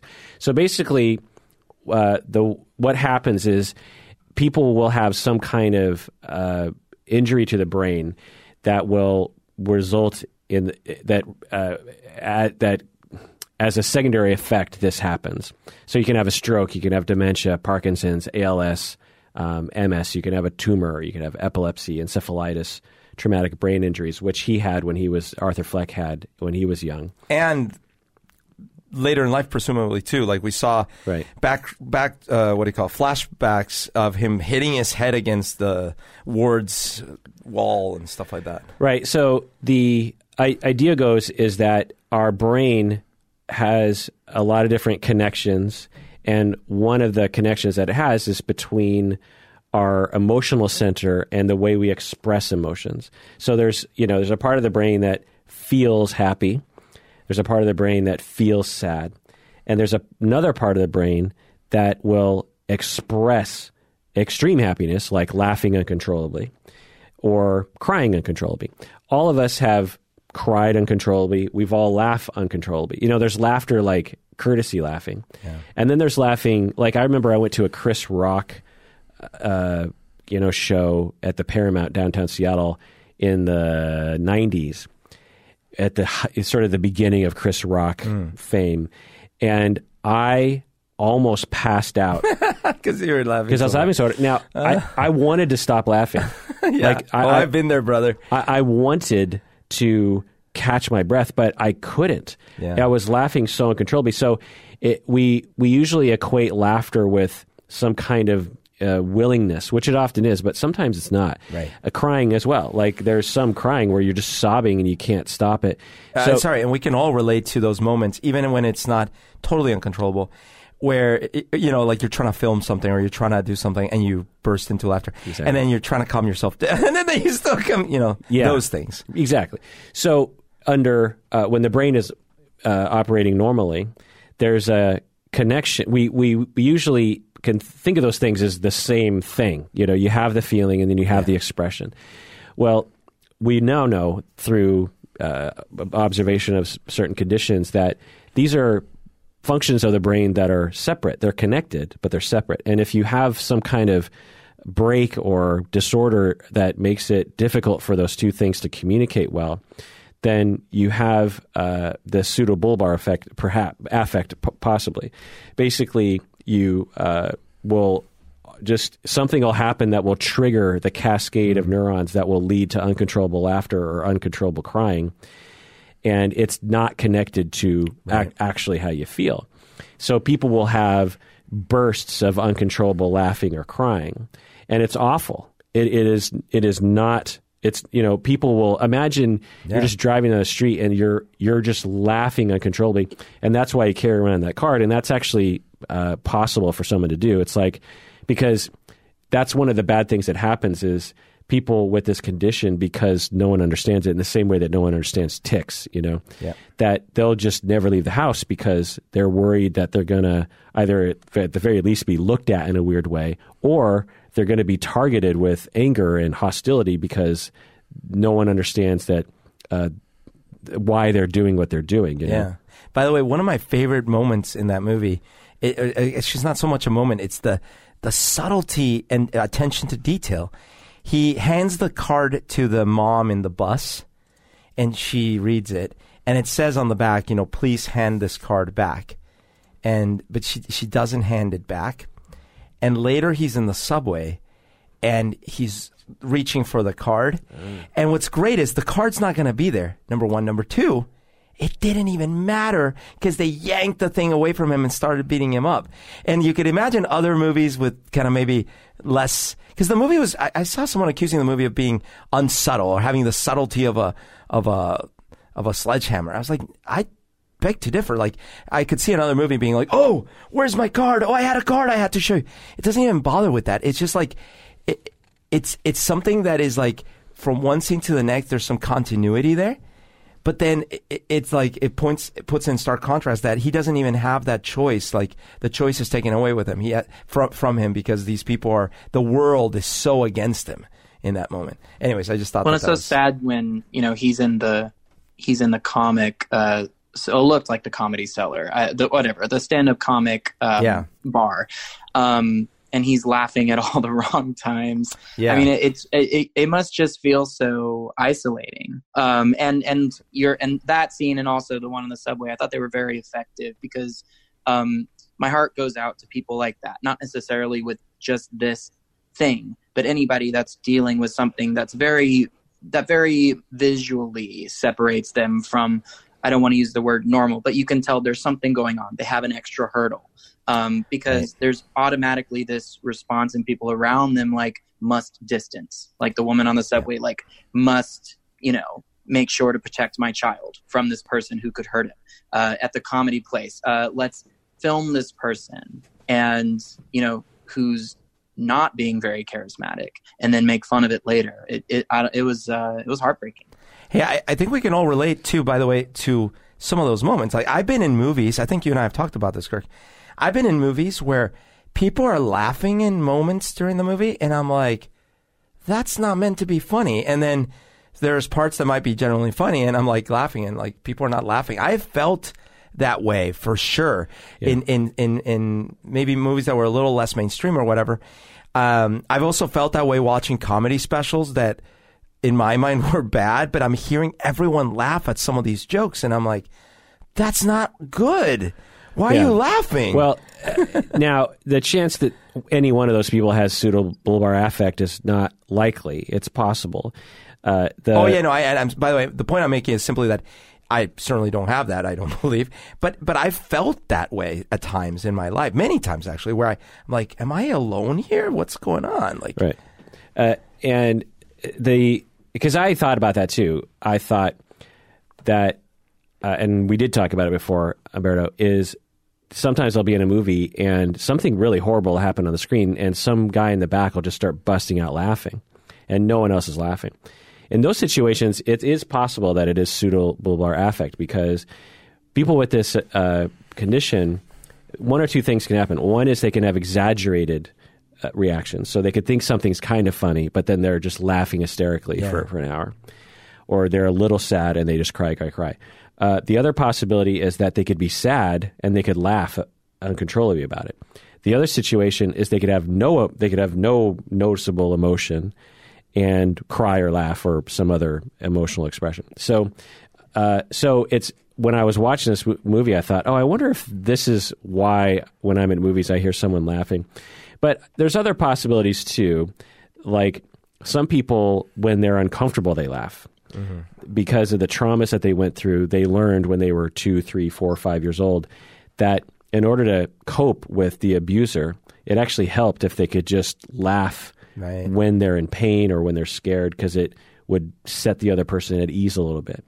And so some people will laugh under very odd circumstances because of that reason, and it's and it's to some extent uncontrollable for them. Um, the other possibility is that they just have a different sense of humor, Yeah. and they they find it funny, and and you know, as we were saying earlier, art is art. Uh, and by the way, I had a moment with uh, my, I guess, ex friend Michael. Anyways, it was 9 11, uh, the 9 11. We were watching the CNN broadcast in a room, in a conference room. And when the when the Pentagon was hit, there were uh, by that point in the morning there were maybe 10 people in the room watching. And when the Pentagon was hit, both of us burst into laughter. It was really awkward because neither of us meant to laugh because we thought it's funny for people to die or something. It was that the situation had crossed so many levels of surreality and unbelievability that we both kind of reached a breaking point and we just started laughing. It was really weird. Well, you feel that offering too. right? When when something like that happens, and you go, okay, am I going to lean into the tragedy of this? Is am I going to actually like feel all of the terrible things that would come with you know dealing with this? And you know, one of um, one of the people in my family who I just think is probably of all my aunts uh, the most charismatic. I have a lot of aunts and she's like somebody i've always looked up looked up to. Well she a few years ago lost her husband to just it was a long long several years of dementia. But Ooh. while he was still alive i remember i have several memories of her being very humorous about it in a very specific way never making fun of her husband but like instead of going oh woe is me. Oh everybody else come with me she would laugh and she would mm. make it a thing when he would forget something or when he wouldn't you know know where he was. Like it sounds terrible as i'm saying it but it was actually very sweet. So there's you're you're right. There's like um it, sometimes it's better to do that for just mental health. This movie i think simultaneously destigmatizes disabilities like this by having us feel for Arthur Fleck and by uh, making people aw- aware of things like this, while also having a real common trope in movies about equating disabilities with villainy. It's not like they're making a rom com about right. somebody who has pseudobulbar affect. Uh, you know, there's a lot of villains in movies who have a scar or yeah pseudobulbar effect, or uh, they fell into a vat of, of acid and they came out and now yeah. they have this disability and we already equate those kinds of th- I mean children will cry at seeing someone in a wheelchair. Yeah. Or will cry at seeing someone who has a, a speech impediment or a uh, impaired walk of some kind. And that's because it's either innate in us that when we see difference, it scares us or something. But at the very least, we definitely know, culturally speaking, we right. uh, stigmatize these kinds of things. I mean, why is it uh, funny for a seventh grader to act quote unquote retarded and get a joke out of that? Because we teach our kids that these are things that are laughable and they're different and they're rejectable and these are, you know, freaks of nature. And so this movie, I think, both raises awareness and also uh, falls into the typical stigmatization of this sort of thing. I, will um, so you're you're definitely right, obviously, but at the same time, it's weird because if you're going to tell a story about someone who's sort of marginalized and is going to break and breaks mentally, um, I guess you could. I mean, you it's just it's a harder story to tell when that mental break comes out of nowhere. And so in this case, there is a backstory for why this person is so marginalized and so susceptible to breaking. Right. Yeah, I, I agree that they didn't just make him an off kilter person. Right. They gave us enough detail yeah. where you would understand this human being's plight over they, over his lifetime. They they uh, told us in the one the one sequence that he was chained to a heater and brutally beaten and like I mean yeah. this child was brutalized. Yeah. So people are asking about his diagnosis. They're saying Kirk you know what do we diagnose him with? It's always hard to diagnose characters in movies because they're fictional. There's not enough time with a presentation of their life. But I think a common question is: Are they is Arthur Fleck a psychopath? Uh, we've talked enough about psychopathy, Berto. What do you think? Uh, no, I, I, don't think he's a psychopath. How come? Um, well, actually, no. Wait, wait, actually, wait, wait, wait, wait, wait. That's interesting. Um, I would have said no because he does have empathy at the beginning, anyways. Um, he is how do you know he has empathy? Uh, sorry, he demonstrates empathy. He he, well, he demonstrates you, empathy towards his mother, towards his um, couple of his coworkers, um, towards the kids, towards the kids. Absolutely. Although what's his name was a clown, Gacy. Um, yeah. But anyways, but I the reason I instinctively And I don't know if Gacy didn't have empathy. right the the reason I instinctively said no, like I don't think he's a psychopath, was because I thought, well, so the things he he didn't like he wasn't always trying to cheat people. He wasn't always a, he wasn't a delinquent. He wasn't uh, trying to uh, get one up on people. He was just trying to mind his own business and do his little shitty job and trying to just like take care of his mother. And he wasn't actually trying to bother or do anything bad. And and these people uh, attacked him viciously, and he tried to self defend himself after already been previously attacked viciously and not been able to do anything about it multiple times. And he finally did. Now something did snap in him, but it just it, I, maybe it's more post traumatic. Now I think he's somewhat psychotic potentially. That I could go with that. Maybe was he really seeing that girl? Was he really imagining that that was real? Because at one point he goes into her apartment and. I mean, anyway, so I could I could entertain arguments around that, but I, I felt like there wasn't enough evidence that I saw in the first part of that movie to say, oh yeah, he's definitely a psychopath. Collin, what do you think? Well, I was wondering what it would maybe be indicative of um, the fact that over time, as you continue to spend time with this character, he's more and more he's further away from his meds. You know, so I was Oh, wondering because right. he kept he kept mentioning that at one point he. He, the lady, the social worker says, you don't have access to this anymore. And then later he confirms, um, right after I think, or right before he kills his uh, peer, you know, he says, I'm fully off and and so you see him like again like sort of what i mentioned earlier um, he starts to hear the music and he starts to be able to dance with it so i was wondering if there was any kind of condition that you know he calls it freedom but when you're further off of your medication and it could be so many different things um, what would make you more detached at the further away you got from that medication so I, I would that's where my research would begin if i were interested Yeah, that's a good point. I forgot about that point that uh, I'm going to rail about a little bit. Uh, there's no medication for psychopathy. There's no medication for suppressing impulses or desires.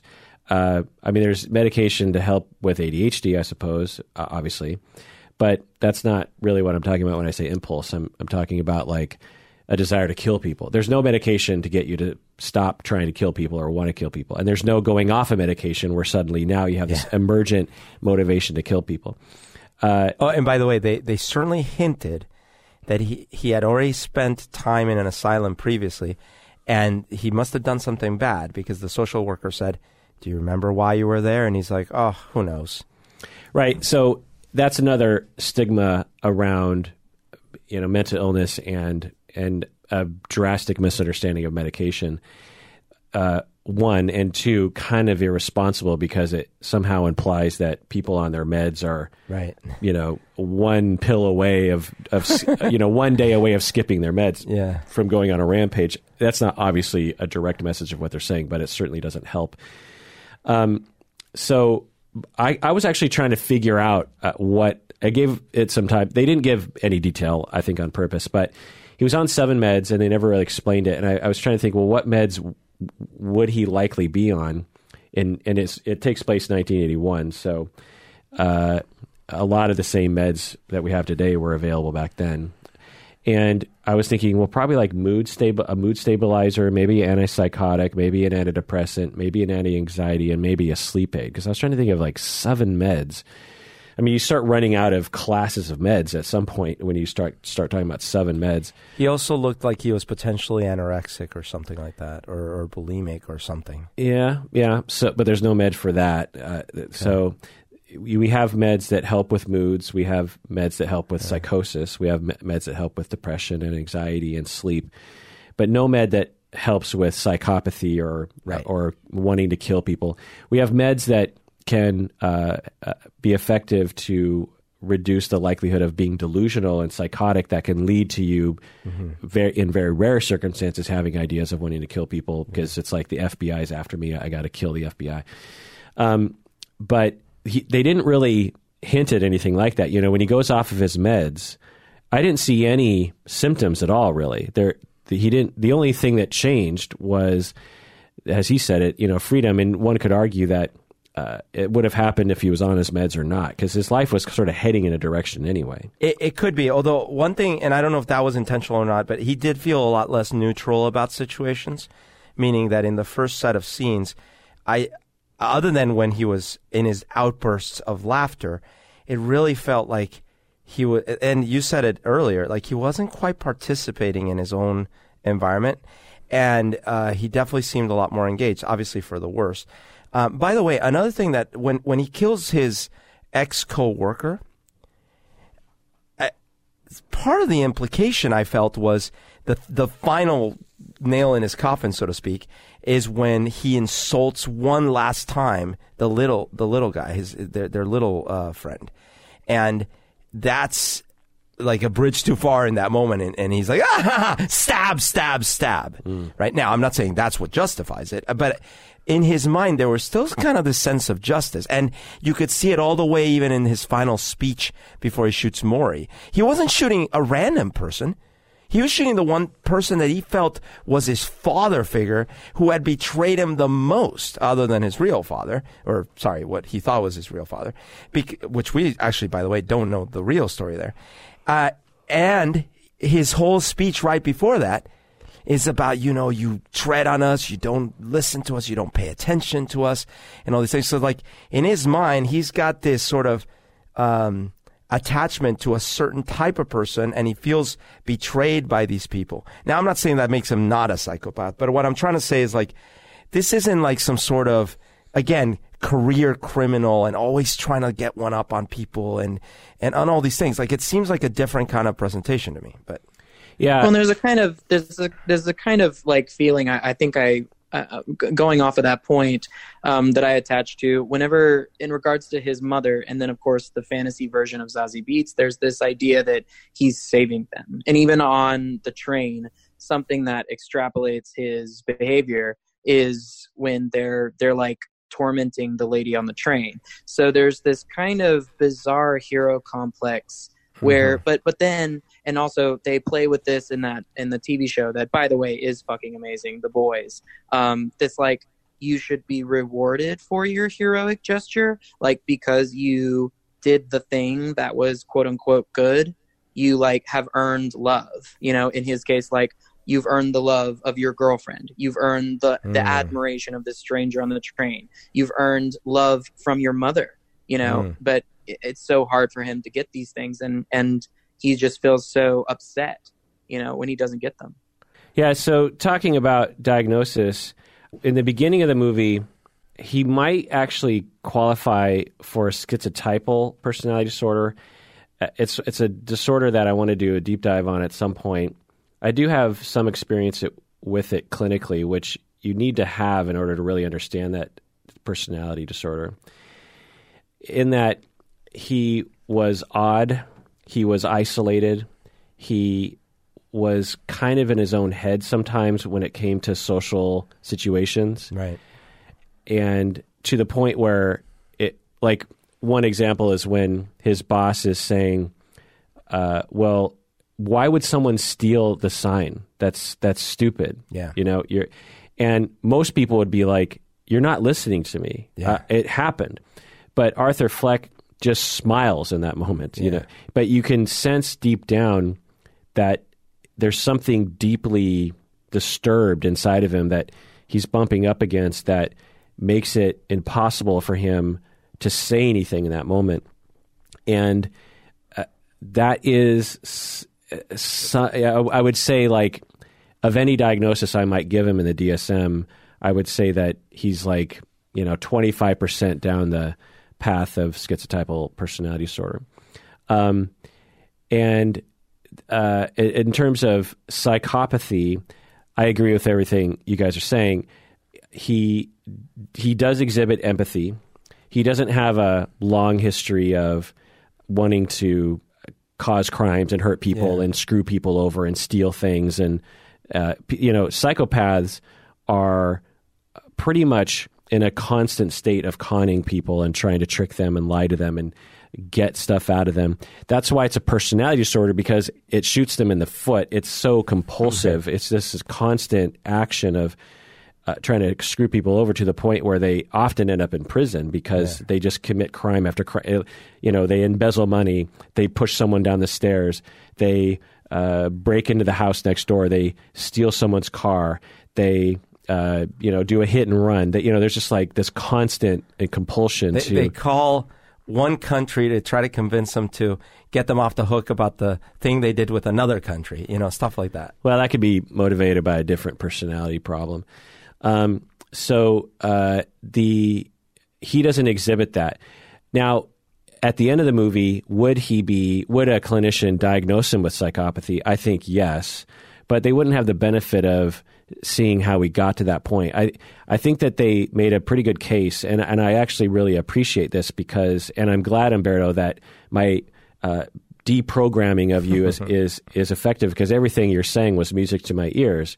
In that, when we're talking about a personality disorder, we don't talk about particular behaviors. We're talking about an overall pattern that has been in existence since they their personality emerged at the age of, of 12 or even younger. And we just don't see that in him. Plus, there's no medication for psychopathy. So we couldn't say that, well, he wasn't acting psychopathic during that time because he, Right. he there's no medication for that. So Oh, and by the way, that the the murders, uh, just because someone killed someone doesn't mean that they're a psychopath. exactly. Now, you know, Now he exhibited callousness. Yeah. He exhibited a lack of remorse, but we're not quite sure about that because he is so pushed to the brink that he might be in denial of his feelings. He might be, I, like the impression I got about him was like, well, I I want to. He was at this point where he was going to kill himself. He was going to go on the the Murray show, Yeah. and he's going to shoot himself.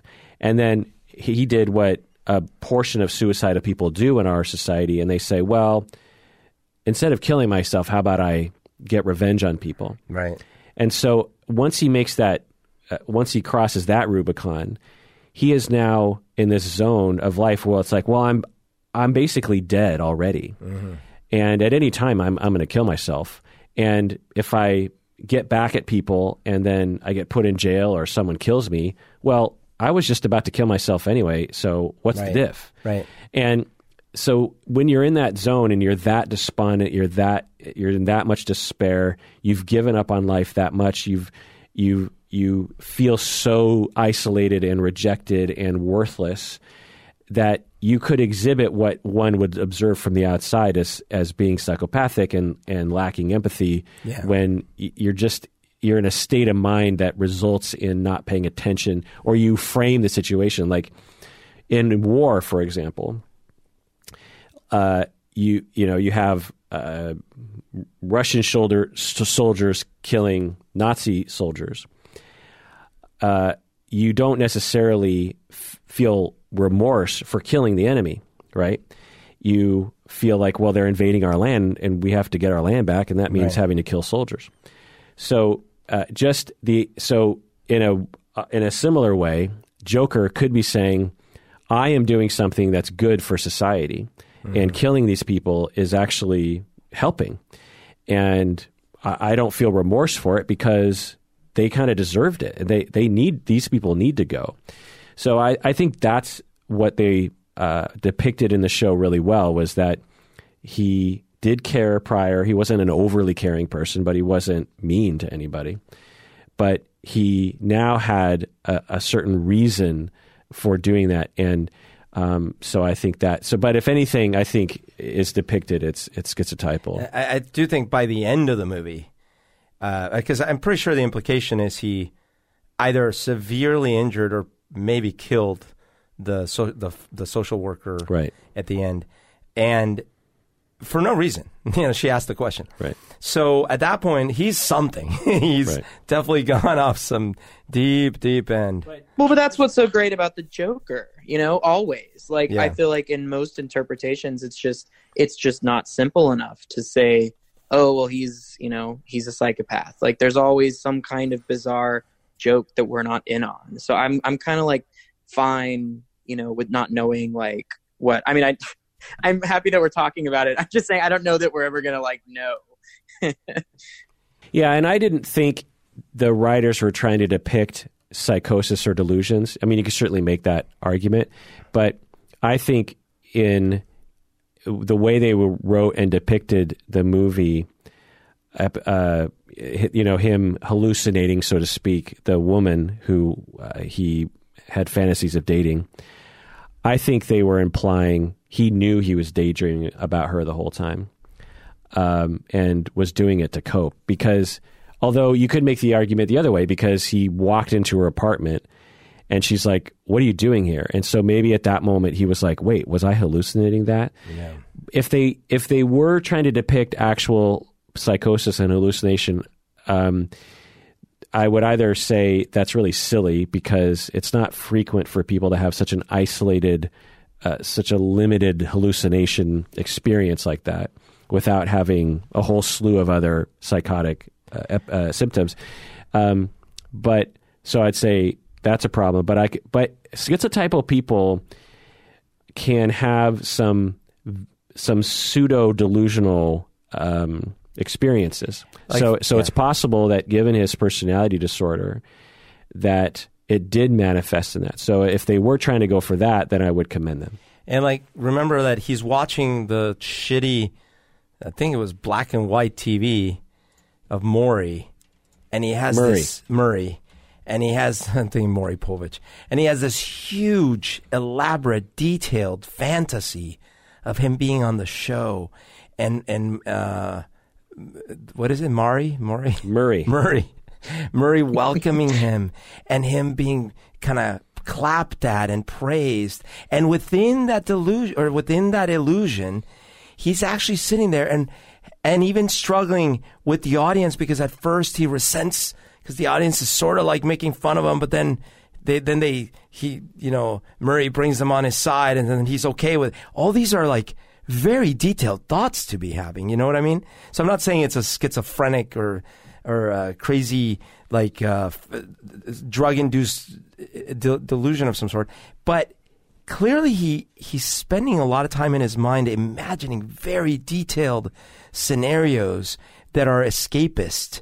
And so yeah, maybe that girlfriend was just him doing that, but it's it's a little blurry because it's certainly it, if he was very well aware of the delineation between reality and not reality, he probably wouldn't just walk into her apartment and sit on the It's couch. interesting that you bring up those two instances um, where, so one being his um, his fantasy of being on the show, and then the other the fantasy of the girl, because they did a couple of they did something with his fantasy of her that I felt like they shouldn't have done, and they didn't do it with the Murray show, which is like the flashbacks of him alone. Yeah. By the I- way, I- uh, sorry. I, I, the only reason I'm interrupting you is because that's one of the dings I gave it in my mind from 10 to 9.5.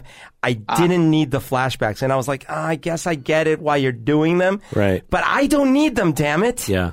Well, the film didn't need them. I, Yeah. You're totally right. It, they, you, I want to go into the film, edit those out, and then just watch the film again. Yeah, it's- they didn't need it, and they didn't do it with the the show fantasy. So I think that that like not knowing whether it was just him daydreaming or oh god she's not there and he really thinks that she is i think that would have been much better as a Yeah. as an open-ended question for us Well, I, I think the benefit to having it, if I was to make, because I also was like, okay, I get it. I, I, I knew already from her reaction to him. Right. Uh, I didn't need to have it laid, laid out, but I think it helps on some level because the worry that I had sort of anyway would, but I think it would be much more worse without those little flashback scenes, would be that a lot of people would think the whole thing was a delusion, Right. which i- is one oh, of the I see. which is one of the dumbest, uh, you know, plot sort of twists to throw into a movie like this. Like, he, you know, he he didn't actually kill those guys on the train. He didn't kill Murray. He, you know, everything was just a fantasy in his head. So I feel like they needed to say, look. This was the one isolated hallucination he, he had. The rest of it actually actually happened. I, I, I could see that. I, I, I think I still net out on. I was okay with that, and especially because one of two things would have had to be true: either this amazing movie with such a great script and great acting forgot to flesh out this character and made her a prop in the scenes that she was in. Plus, right? it seemed a little unrealistic. Yeah. how c- quickly she uh, befriended him. Although in the beginning of that, I was like, "Oh, that's kind of interesting that they're just allowing there to be a a, a nice person who Right. who isn't uh, turned off by his quirkiness." But you would have needed like there were still more hints, right? Because for example, um, his mouth was completely covered in blood. Maybe he washed it in the bathroom. But anyways, uh, but so in Taxi Driver, you have the scenes where she's horrified by where he's taking her, but you know that doesn't end the relationship. But it certainly creates this tension. Like you would have wanted and needed a lot of kind of like, Yeah. how do we navigate this complex? She she can't think everything is normal well, about they, him. they did a little bit of that, you know, when they first start meeting each other, like when he does the he does the shooting himself again in the hallway. She kind of looks at him like, "Okay." I- Well, but that's before the delusions. Uh, That's when sh- he just met her in the air, uh, in the elevator, or at least that's when she does the thing in the elevator, and they get out of the elevator, and he's trying to relate to her by Yeah. doing this like super creepy version of what she just did, Right. and then they clearly show her going, Yeah, I guess I Uh. guess you're right. So let's take another break, and when we get back, let's wrap this up. What do you say, guys? "Let's do it." Okie dokie.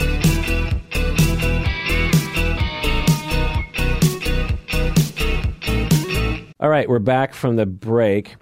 Humberto, if Batman were to employ the audience to become a, a patron of the podcast, what would he say, and how would he say it? Um, listen to me. This is very important. I'm tracking down a lunatic who wants to escape from Arkham Asylum. And the only way I can do it is with your support.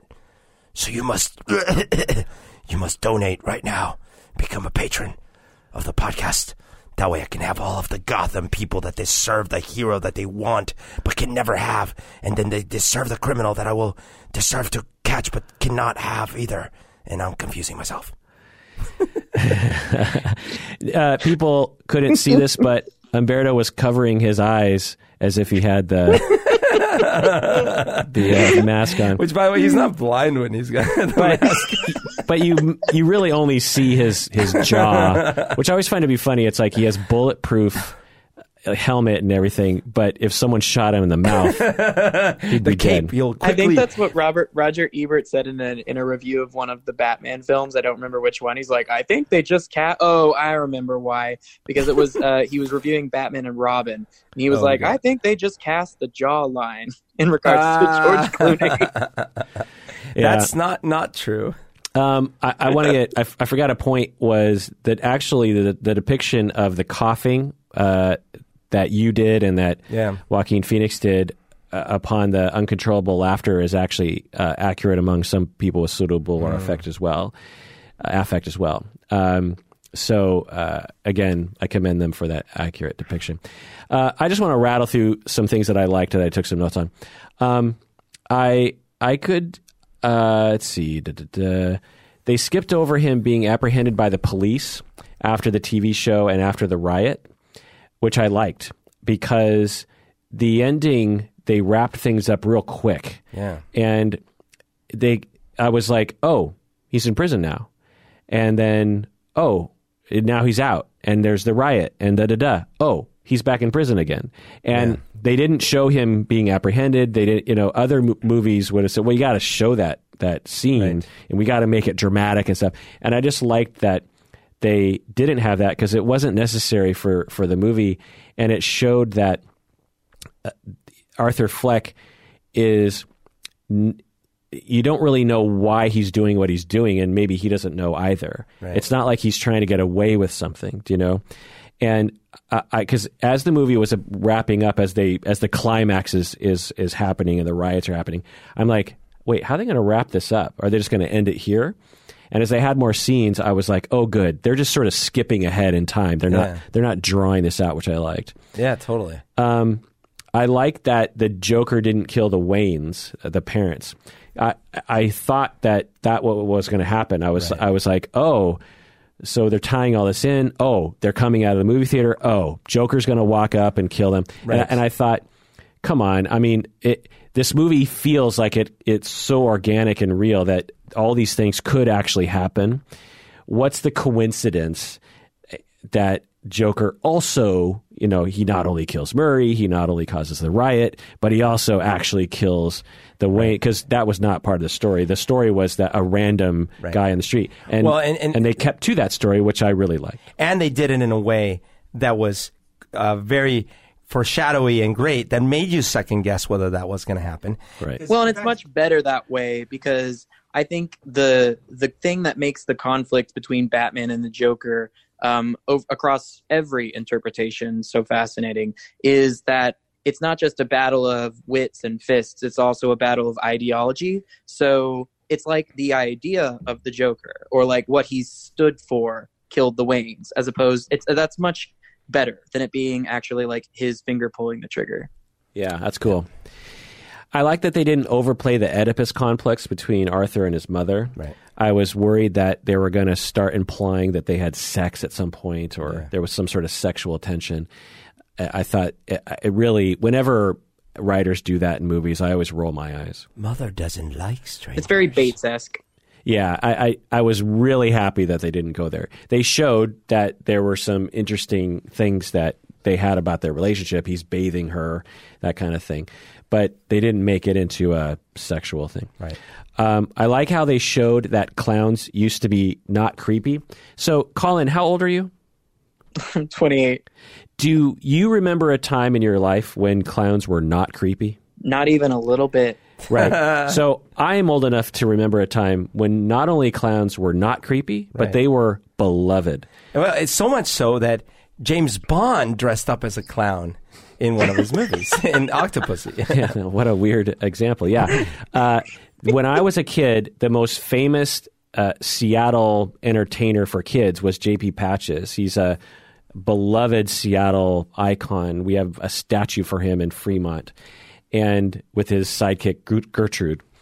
and it was the it was every every five to every three to ten year old morning before going to school, everyone watched J.P. Patches, and it was a, a classic clown with the big red nose and the the sort of hobo style uh, clown. And when we would go to Salmon Days Parade in Issaquah, uh, JP Patches would be walking down the street and everyone would rush up to see him. Now, some kids would be a little freaked out by clowns, kind of. But once you got to that age where you could handle uh, those kinds of Yeah. depictions, you loved clowns. There was no association with clowns that was negative. It wasn't intended to be either. It wasn't like, well, we'll, we'll cross that, or we'll make it a gray zone where they're a little creepy, but but they're ultimately entertaining. Yeah. It wasn't really meant to be. Yeah, imagine in 50 years, all of the beloved characters that walk around Disneyland. Like you have, uh, what's his face? Um, the guy from Buzz Lightyear. Be- Beauty and the Beast, the Garcon, the, anyway, yeah, yeah. the, the villain. Uh, you have the pri- all the princesses. You have, you know, princess this and princess that. They're walking around. Yeah. Uh, or Mickey Mouse. Yeah. Let's say Mickey Mouse. That's a good example because you can't see the face. Let's imagine in 50 years, everyone 28 years and younger considers Mickey Mouse to be one of the scariest characters that ever existed. That's what it's like to be me.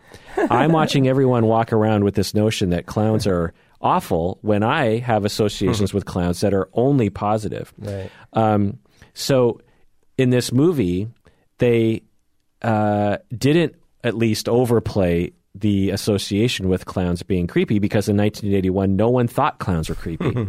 um, they hired clowns to go to the hospital to talk to kids. Right. And they didn't have kids crying. They had they had kids liking the show. Right. Because that's the way it was back then. And I worried about this movie being misinterpreted by young people as being like, why are those kids liking the clowns? Uh, Collin, did you think that when you were watching it? No, I, I thought that the they depicted it clearly. I, I got what they were trying to say. I don't. But- they, what they weren't making a statement like clowns are scary. It's just like this one particular clown is troublesome. But could you, uh, when you were watching that scene when the clown is being hired to do various different things, especially in the hospital with the kids, were you like, why are those kids not freaked out? yes and no. Yes, in the sense that if I were there, I would have been freaked out. But I, it was more like I don't, I don't want to say necessarily fear, but like kind of like dis- disturbed a little bit.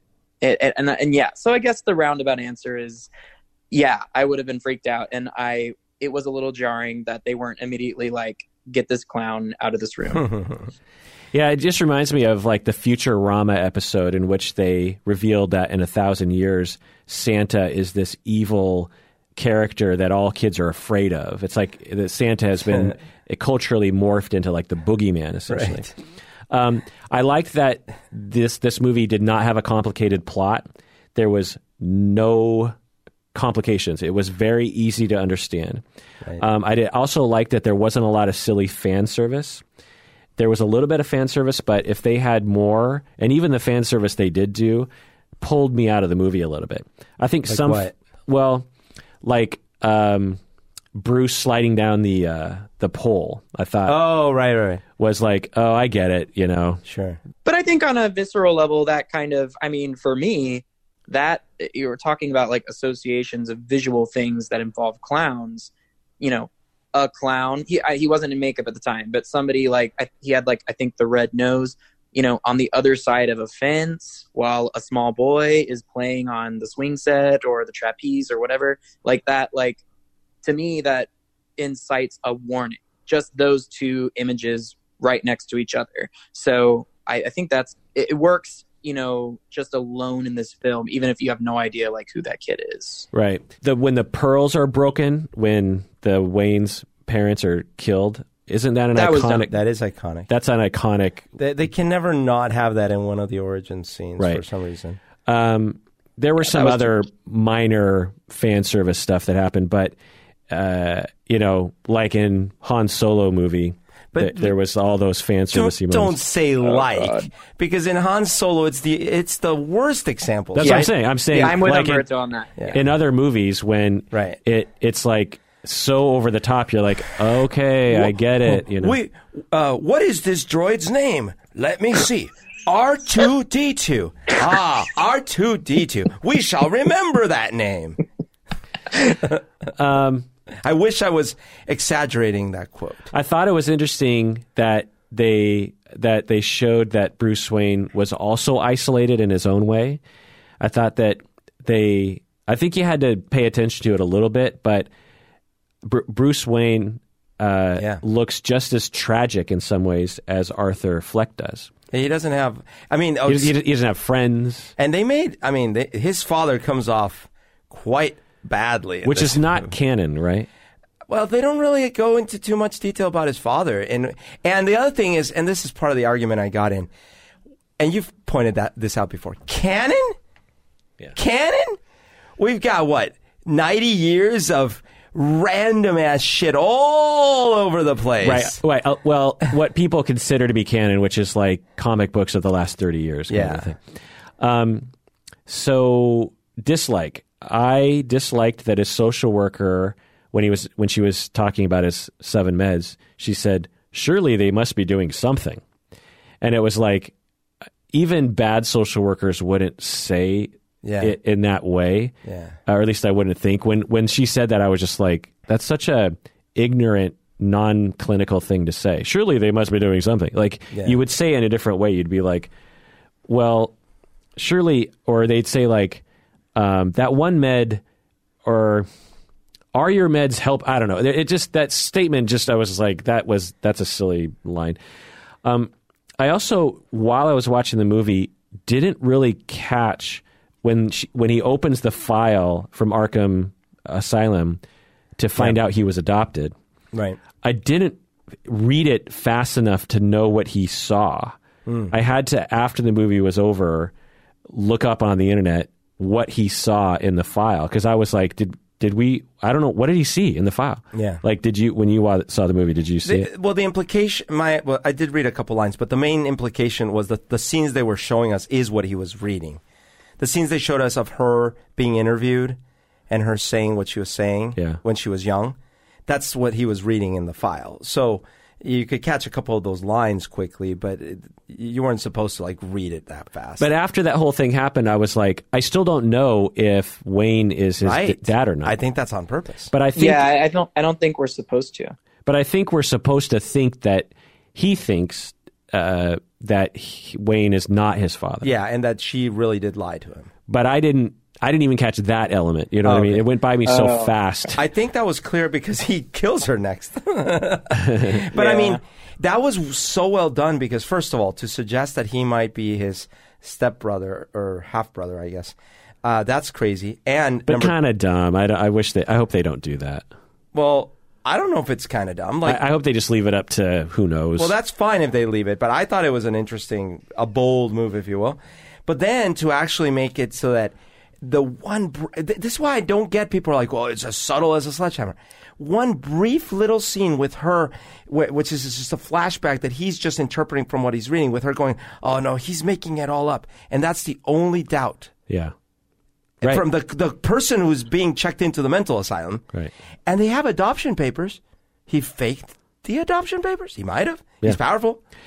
Yeah, I got a little tired of the "That's Life" song. There were three instances. Three? where- yeah, yeah, I believe, at least, and I, I, I know there were two for sure. I, I just got a little tired of it. I, Oh. I, I, a couple. I liked the musical cues in this movie quite a bit, actually, uh, but that song, when the third time it came on, I was like, okay, I get it. This is this is his theme song, you know.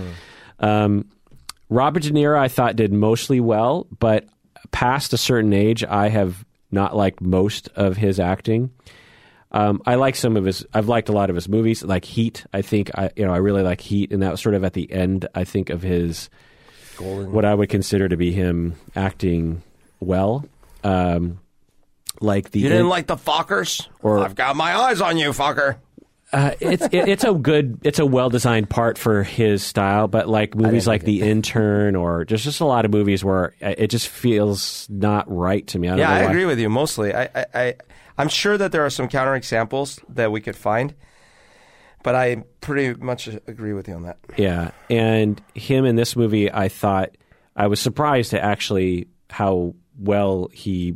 It seemed like he was putting a lot more effort into this role than he did in some of the other things Yeah. he's done recently, but it still was a little lacking. And I, I after the movie, I thought there were so many other actors that I think could have sold that part better, who could have sold like a.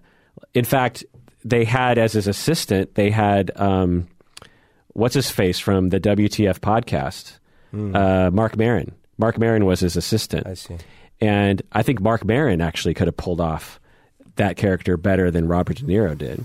You know, hmm. because you wanted someone who was sleazy but charismatic, but self-serving, but also not like evil, and just kind of oblivious. Someone who's just trying to be an entertainer and doesn't really care about people, but kind of cares about I people. thought he sold that really well, actually, because I was ready to like dislike him because he was a dick to him, but then he's like, oh, "Come on, we'll give you a shot." I mean, they do this all the time for real in those shows, Yeah. and they do sort of the same thing with American Idol and stuff. They do make fun of people that you probably shouldn't be making fun of, but he I, I guess where I would agree with you is that there are little moments where, where the two of them are interacting where I saw like gangster De Niro popping his head up a little bit. Hmm.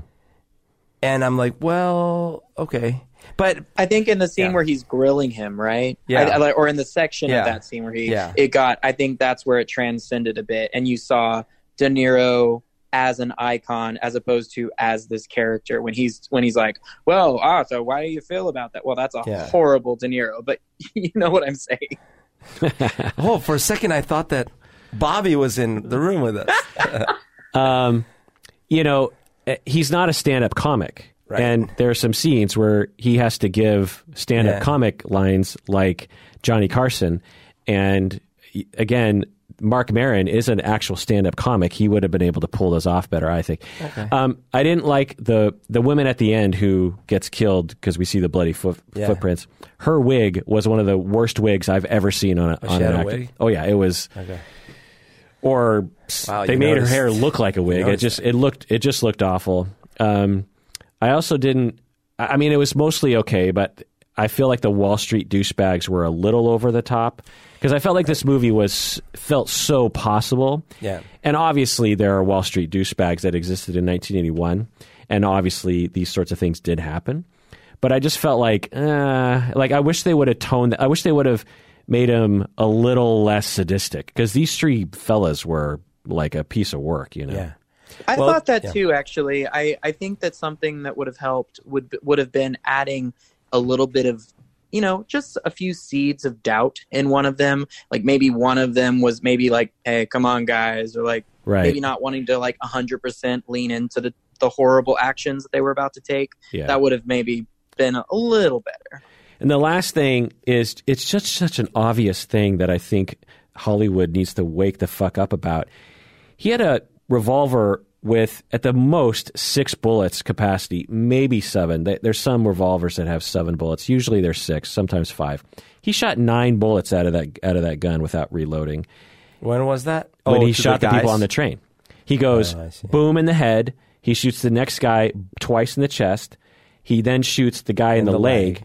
Then outside, he shoots five more times. Oh. Um, uh, and it's like there's such an easy way around that problem. Obviously, you can't reload. You didn't have to. He didn't have to shoot five more times. Well, he times. had more bullets in the bag. He could have reloaded. Oh, so he could have done that, but he didn't have to shoot five more times at the guy. He could have. He could have just given him one bullet or two. Uh, I, I just, it's like, It takes you out of the moment. I guess most people don't pay attention to that sort of thing. Like, did you guys notice that?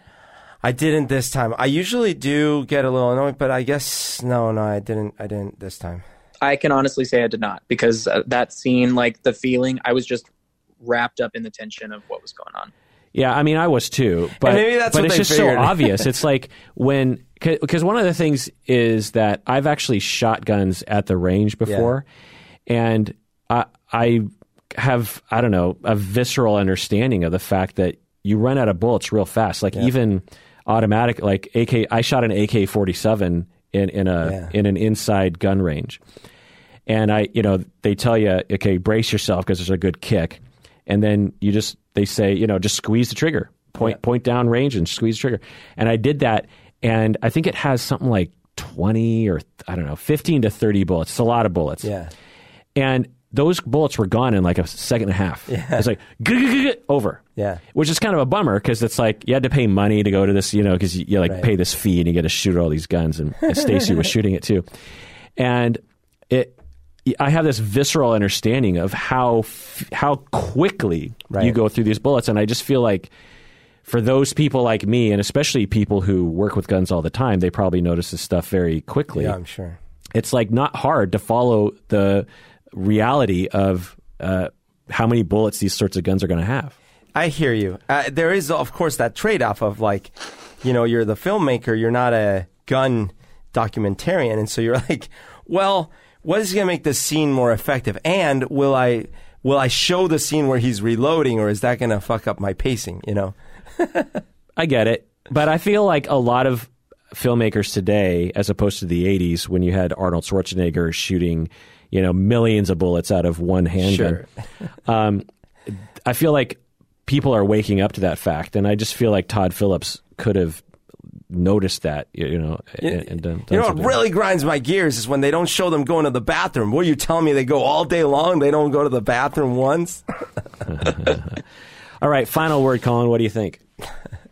I think that the way that I hope Joker leaves its mark on film in general, but specifically um, in terms of what I'm about to say, comic book films, is that make a filmmaker should, with every comic book movie, make a film. Make your comic book film, even though it's based on, like Humberto said, like so many years of crap not crap, but you know, material. Um, make it specific to the story that you want to tell, and also tell the story that you want to tell. Don't think about what's going to happen next. Don't think about setting up five movies. Don't think about other characters that just, you know, for popcorn's sake have to be there. What I loved about Joker is that, you know, I have no idea what DC is going to do, but this was a film that for me stood 100% on its own. And I loved it. I, I probably am going to own it. And I just, I don't know. I just want to salute the film for that, for just being comfortable in its own skin, even though its main character was not. I thought you were going to say, I loved it. I'm going to own it. I'm, I'm going to sleep with it. I'm, I'm going to caress it. I'm going to lick it. I'm going to eat it. Well, that was implied. oh, hopefully, it was implied. Yeah, uh, yeah. Smart words by Collin Humberto. Uh, final, final word. Okay, so I already loved Joaquin Phoenix uh, since I saw him probably in maybe Gladiator. I'm sure I had seen him in stuff before that, but you know, from Gladiator, I was like, oh my god, this guy's a monster. And I don't just mean the character; I mean as an actor. But then uh, you saw I'm Still Here. Yeah. When I not only saw that, but then the lead up to that, this guy committed for like a year to role playing this. Right, and there was echoes of that when he was on the Murray show. Yeah. because he would during. If you're not aware, it was a 2010 movie that Casey Affleck made with him, and uh, Joaquin Phoenix trolled the entire world. Yeah. Uh, he acted in real life like he was quote unquote going crazy, and he wanted to become a rap star. Yeah. and he would he went on David Letterman and other shows and had these extremely awkward moments, and people, most people believed that it was real. And we're concerned for him. Yeah, because he he committed to this for Yeah. like like you said like a year, and and he didn't act. He never he never revealed. In fact, a lot of people still think it wasn't it's, it wasn't acted, uh, but it was clearly it was clearly Yeah. a troll. So, anyways, when I saw that and the lead up to that and all that stuff, I was like, okay, this is not a normal person. And I mean that in the best of terms, you know. So, and then, uh, you know, her, Yeah. like, what a performance. So I knew I was in for a treat. But I got to say, it beat my expectations. Yeah, Yes, the movie's got a few flaws. Yes, whatever.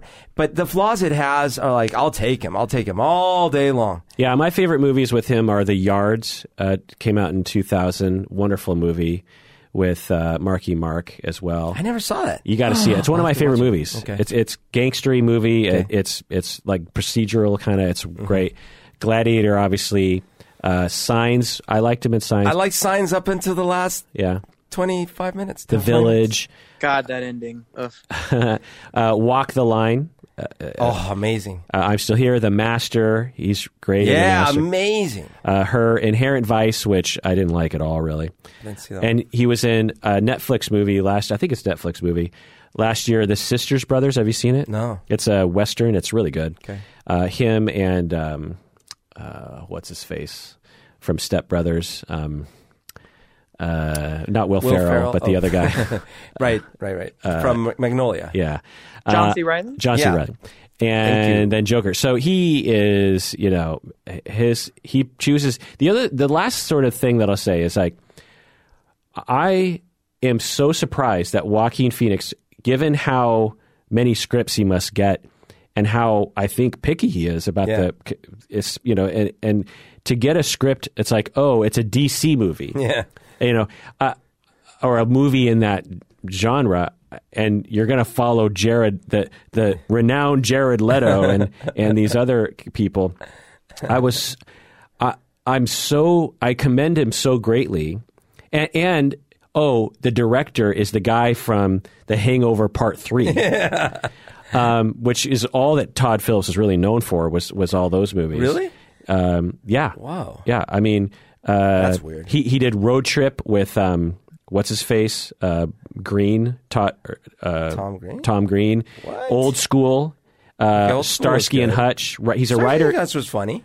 right? But Wait, did he do um, uh, 21 Jump Street? no, Oh, he did School for Sound Scoundrels. He was the writer. He was a writer at Borat. He did Due Date, ha- all the Hangover movies, War Dogs, which I did not like, and so to get a movie about the, about Joker, Mm-hmm. r- directed by what is basically a a dude bro douchebag movie guy. Which some of these movies are great, old school. These are these are good movies.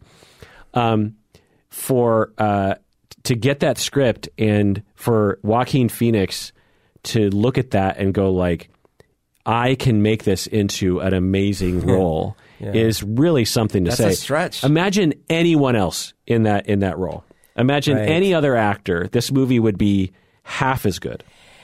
No, it's true, and and now I get why uh, my my critic friend was so like he talked so poorly about Todd what, Todd Phillips, is it? Yeah.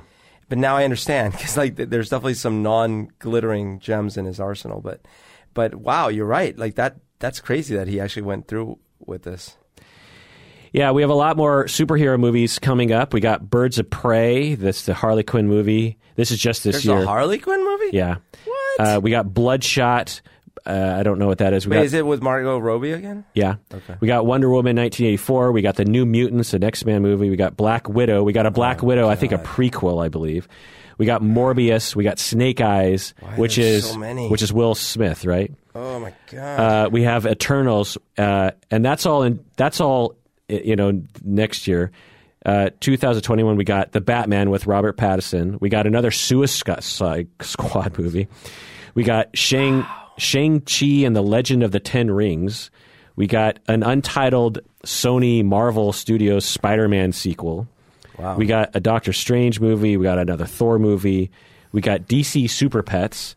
We got another Aquaman movie. You're you're welcome, Darn Collin. it, man. We have another Black Panther movie finally in 2022, and we have two more Marvel movies. So pretty much every month until the day we die, there's there's another. I just wh- threw up a little bit in my mouth. which is fine. It's fine, but like I'm looking forward to Wonder Woman. I'm looking forward to.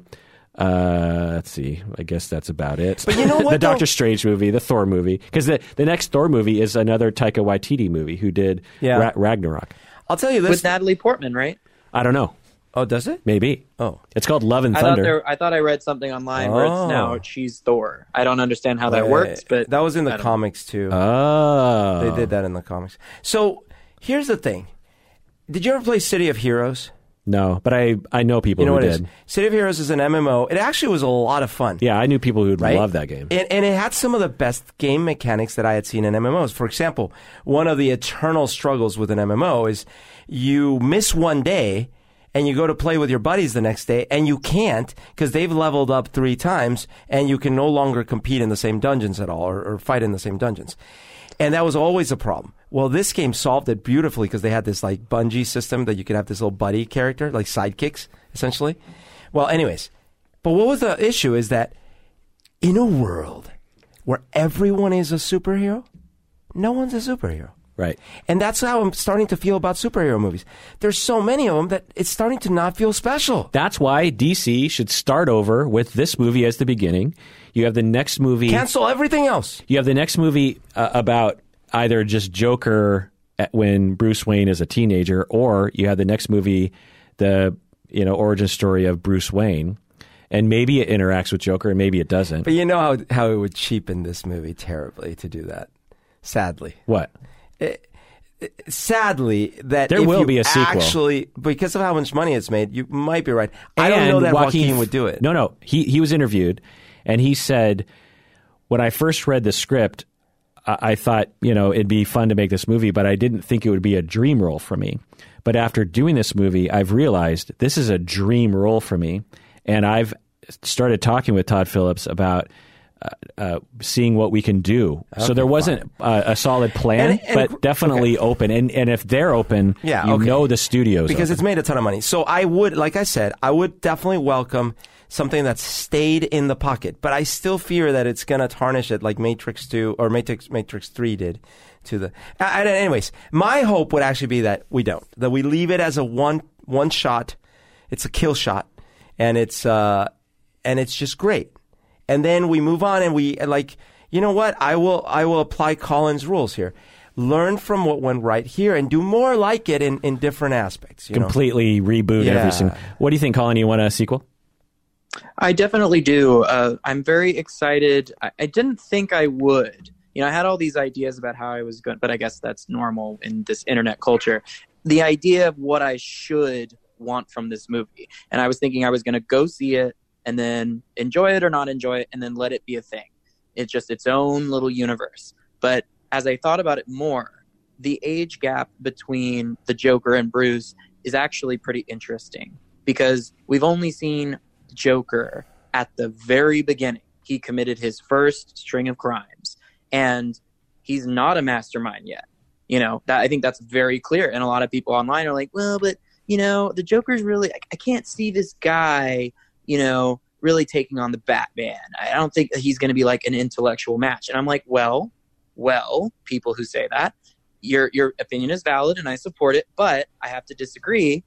I think because he's been so dulled by his life for so long, you know, and whatever it, it whatever kind of medication, you know, you know, or life factor was keeping him down, keeping him from really accessing whatever kind of part of his brain helps make him the Joker. We're going to be able to explore that later. And maybe by that time, you know, he'll have stumbled a bit. It'll be like Joker, you know, he's had 20, however, whatever age they want to make Bruce.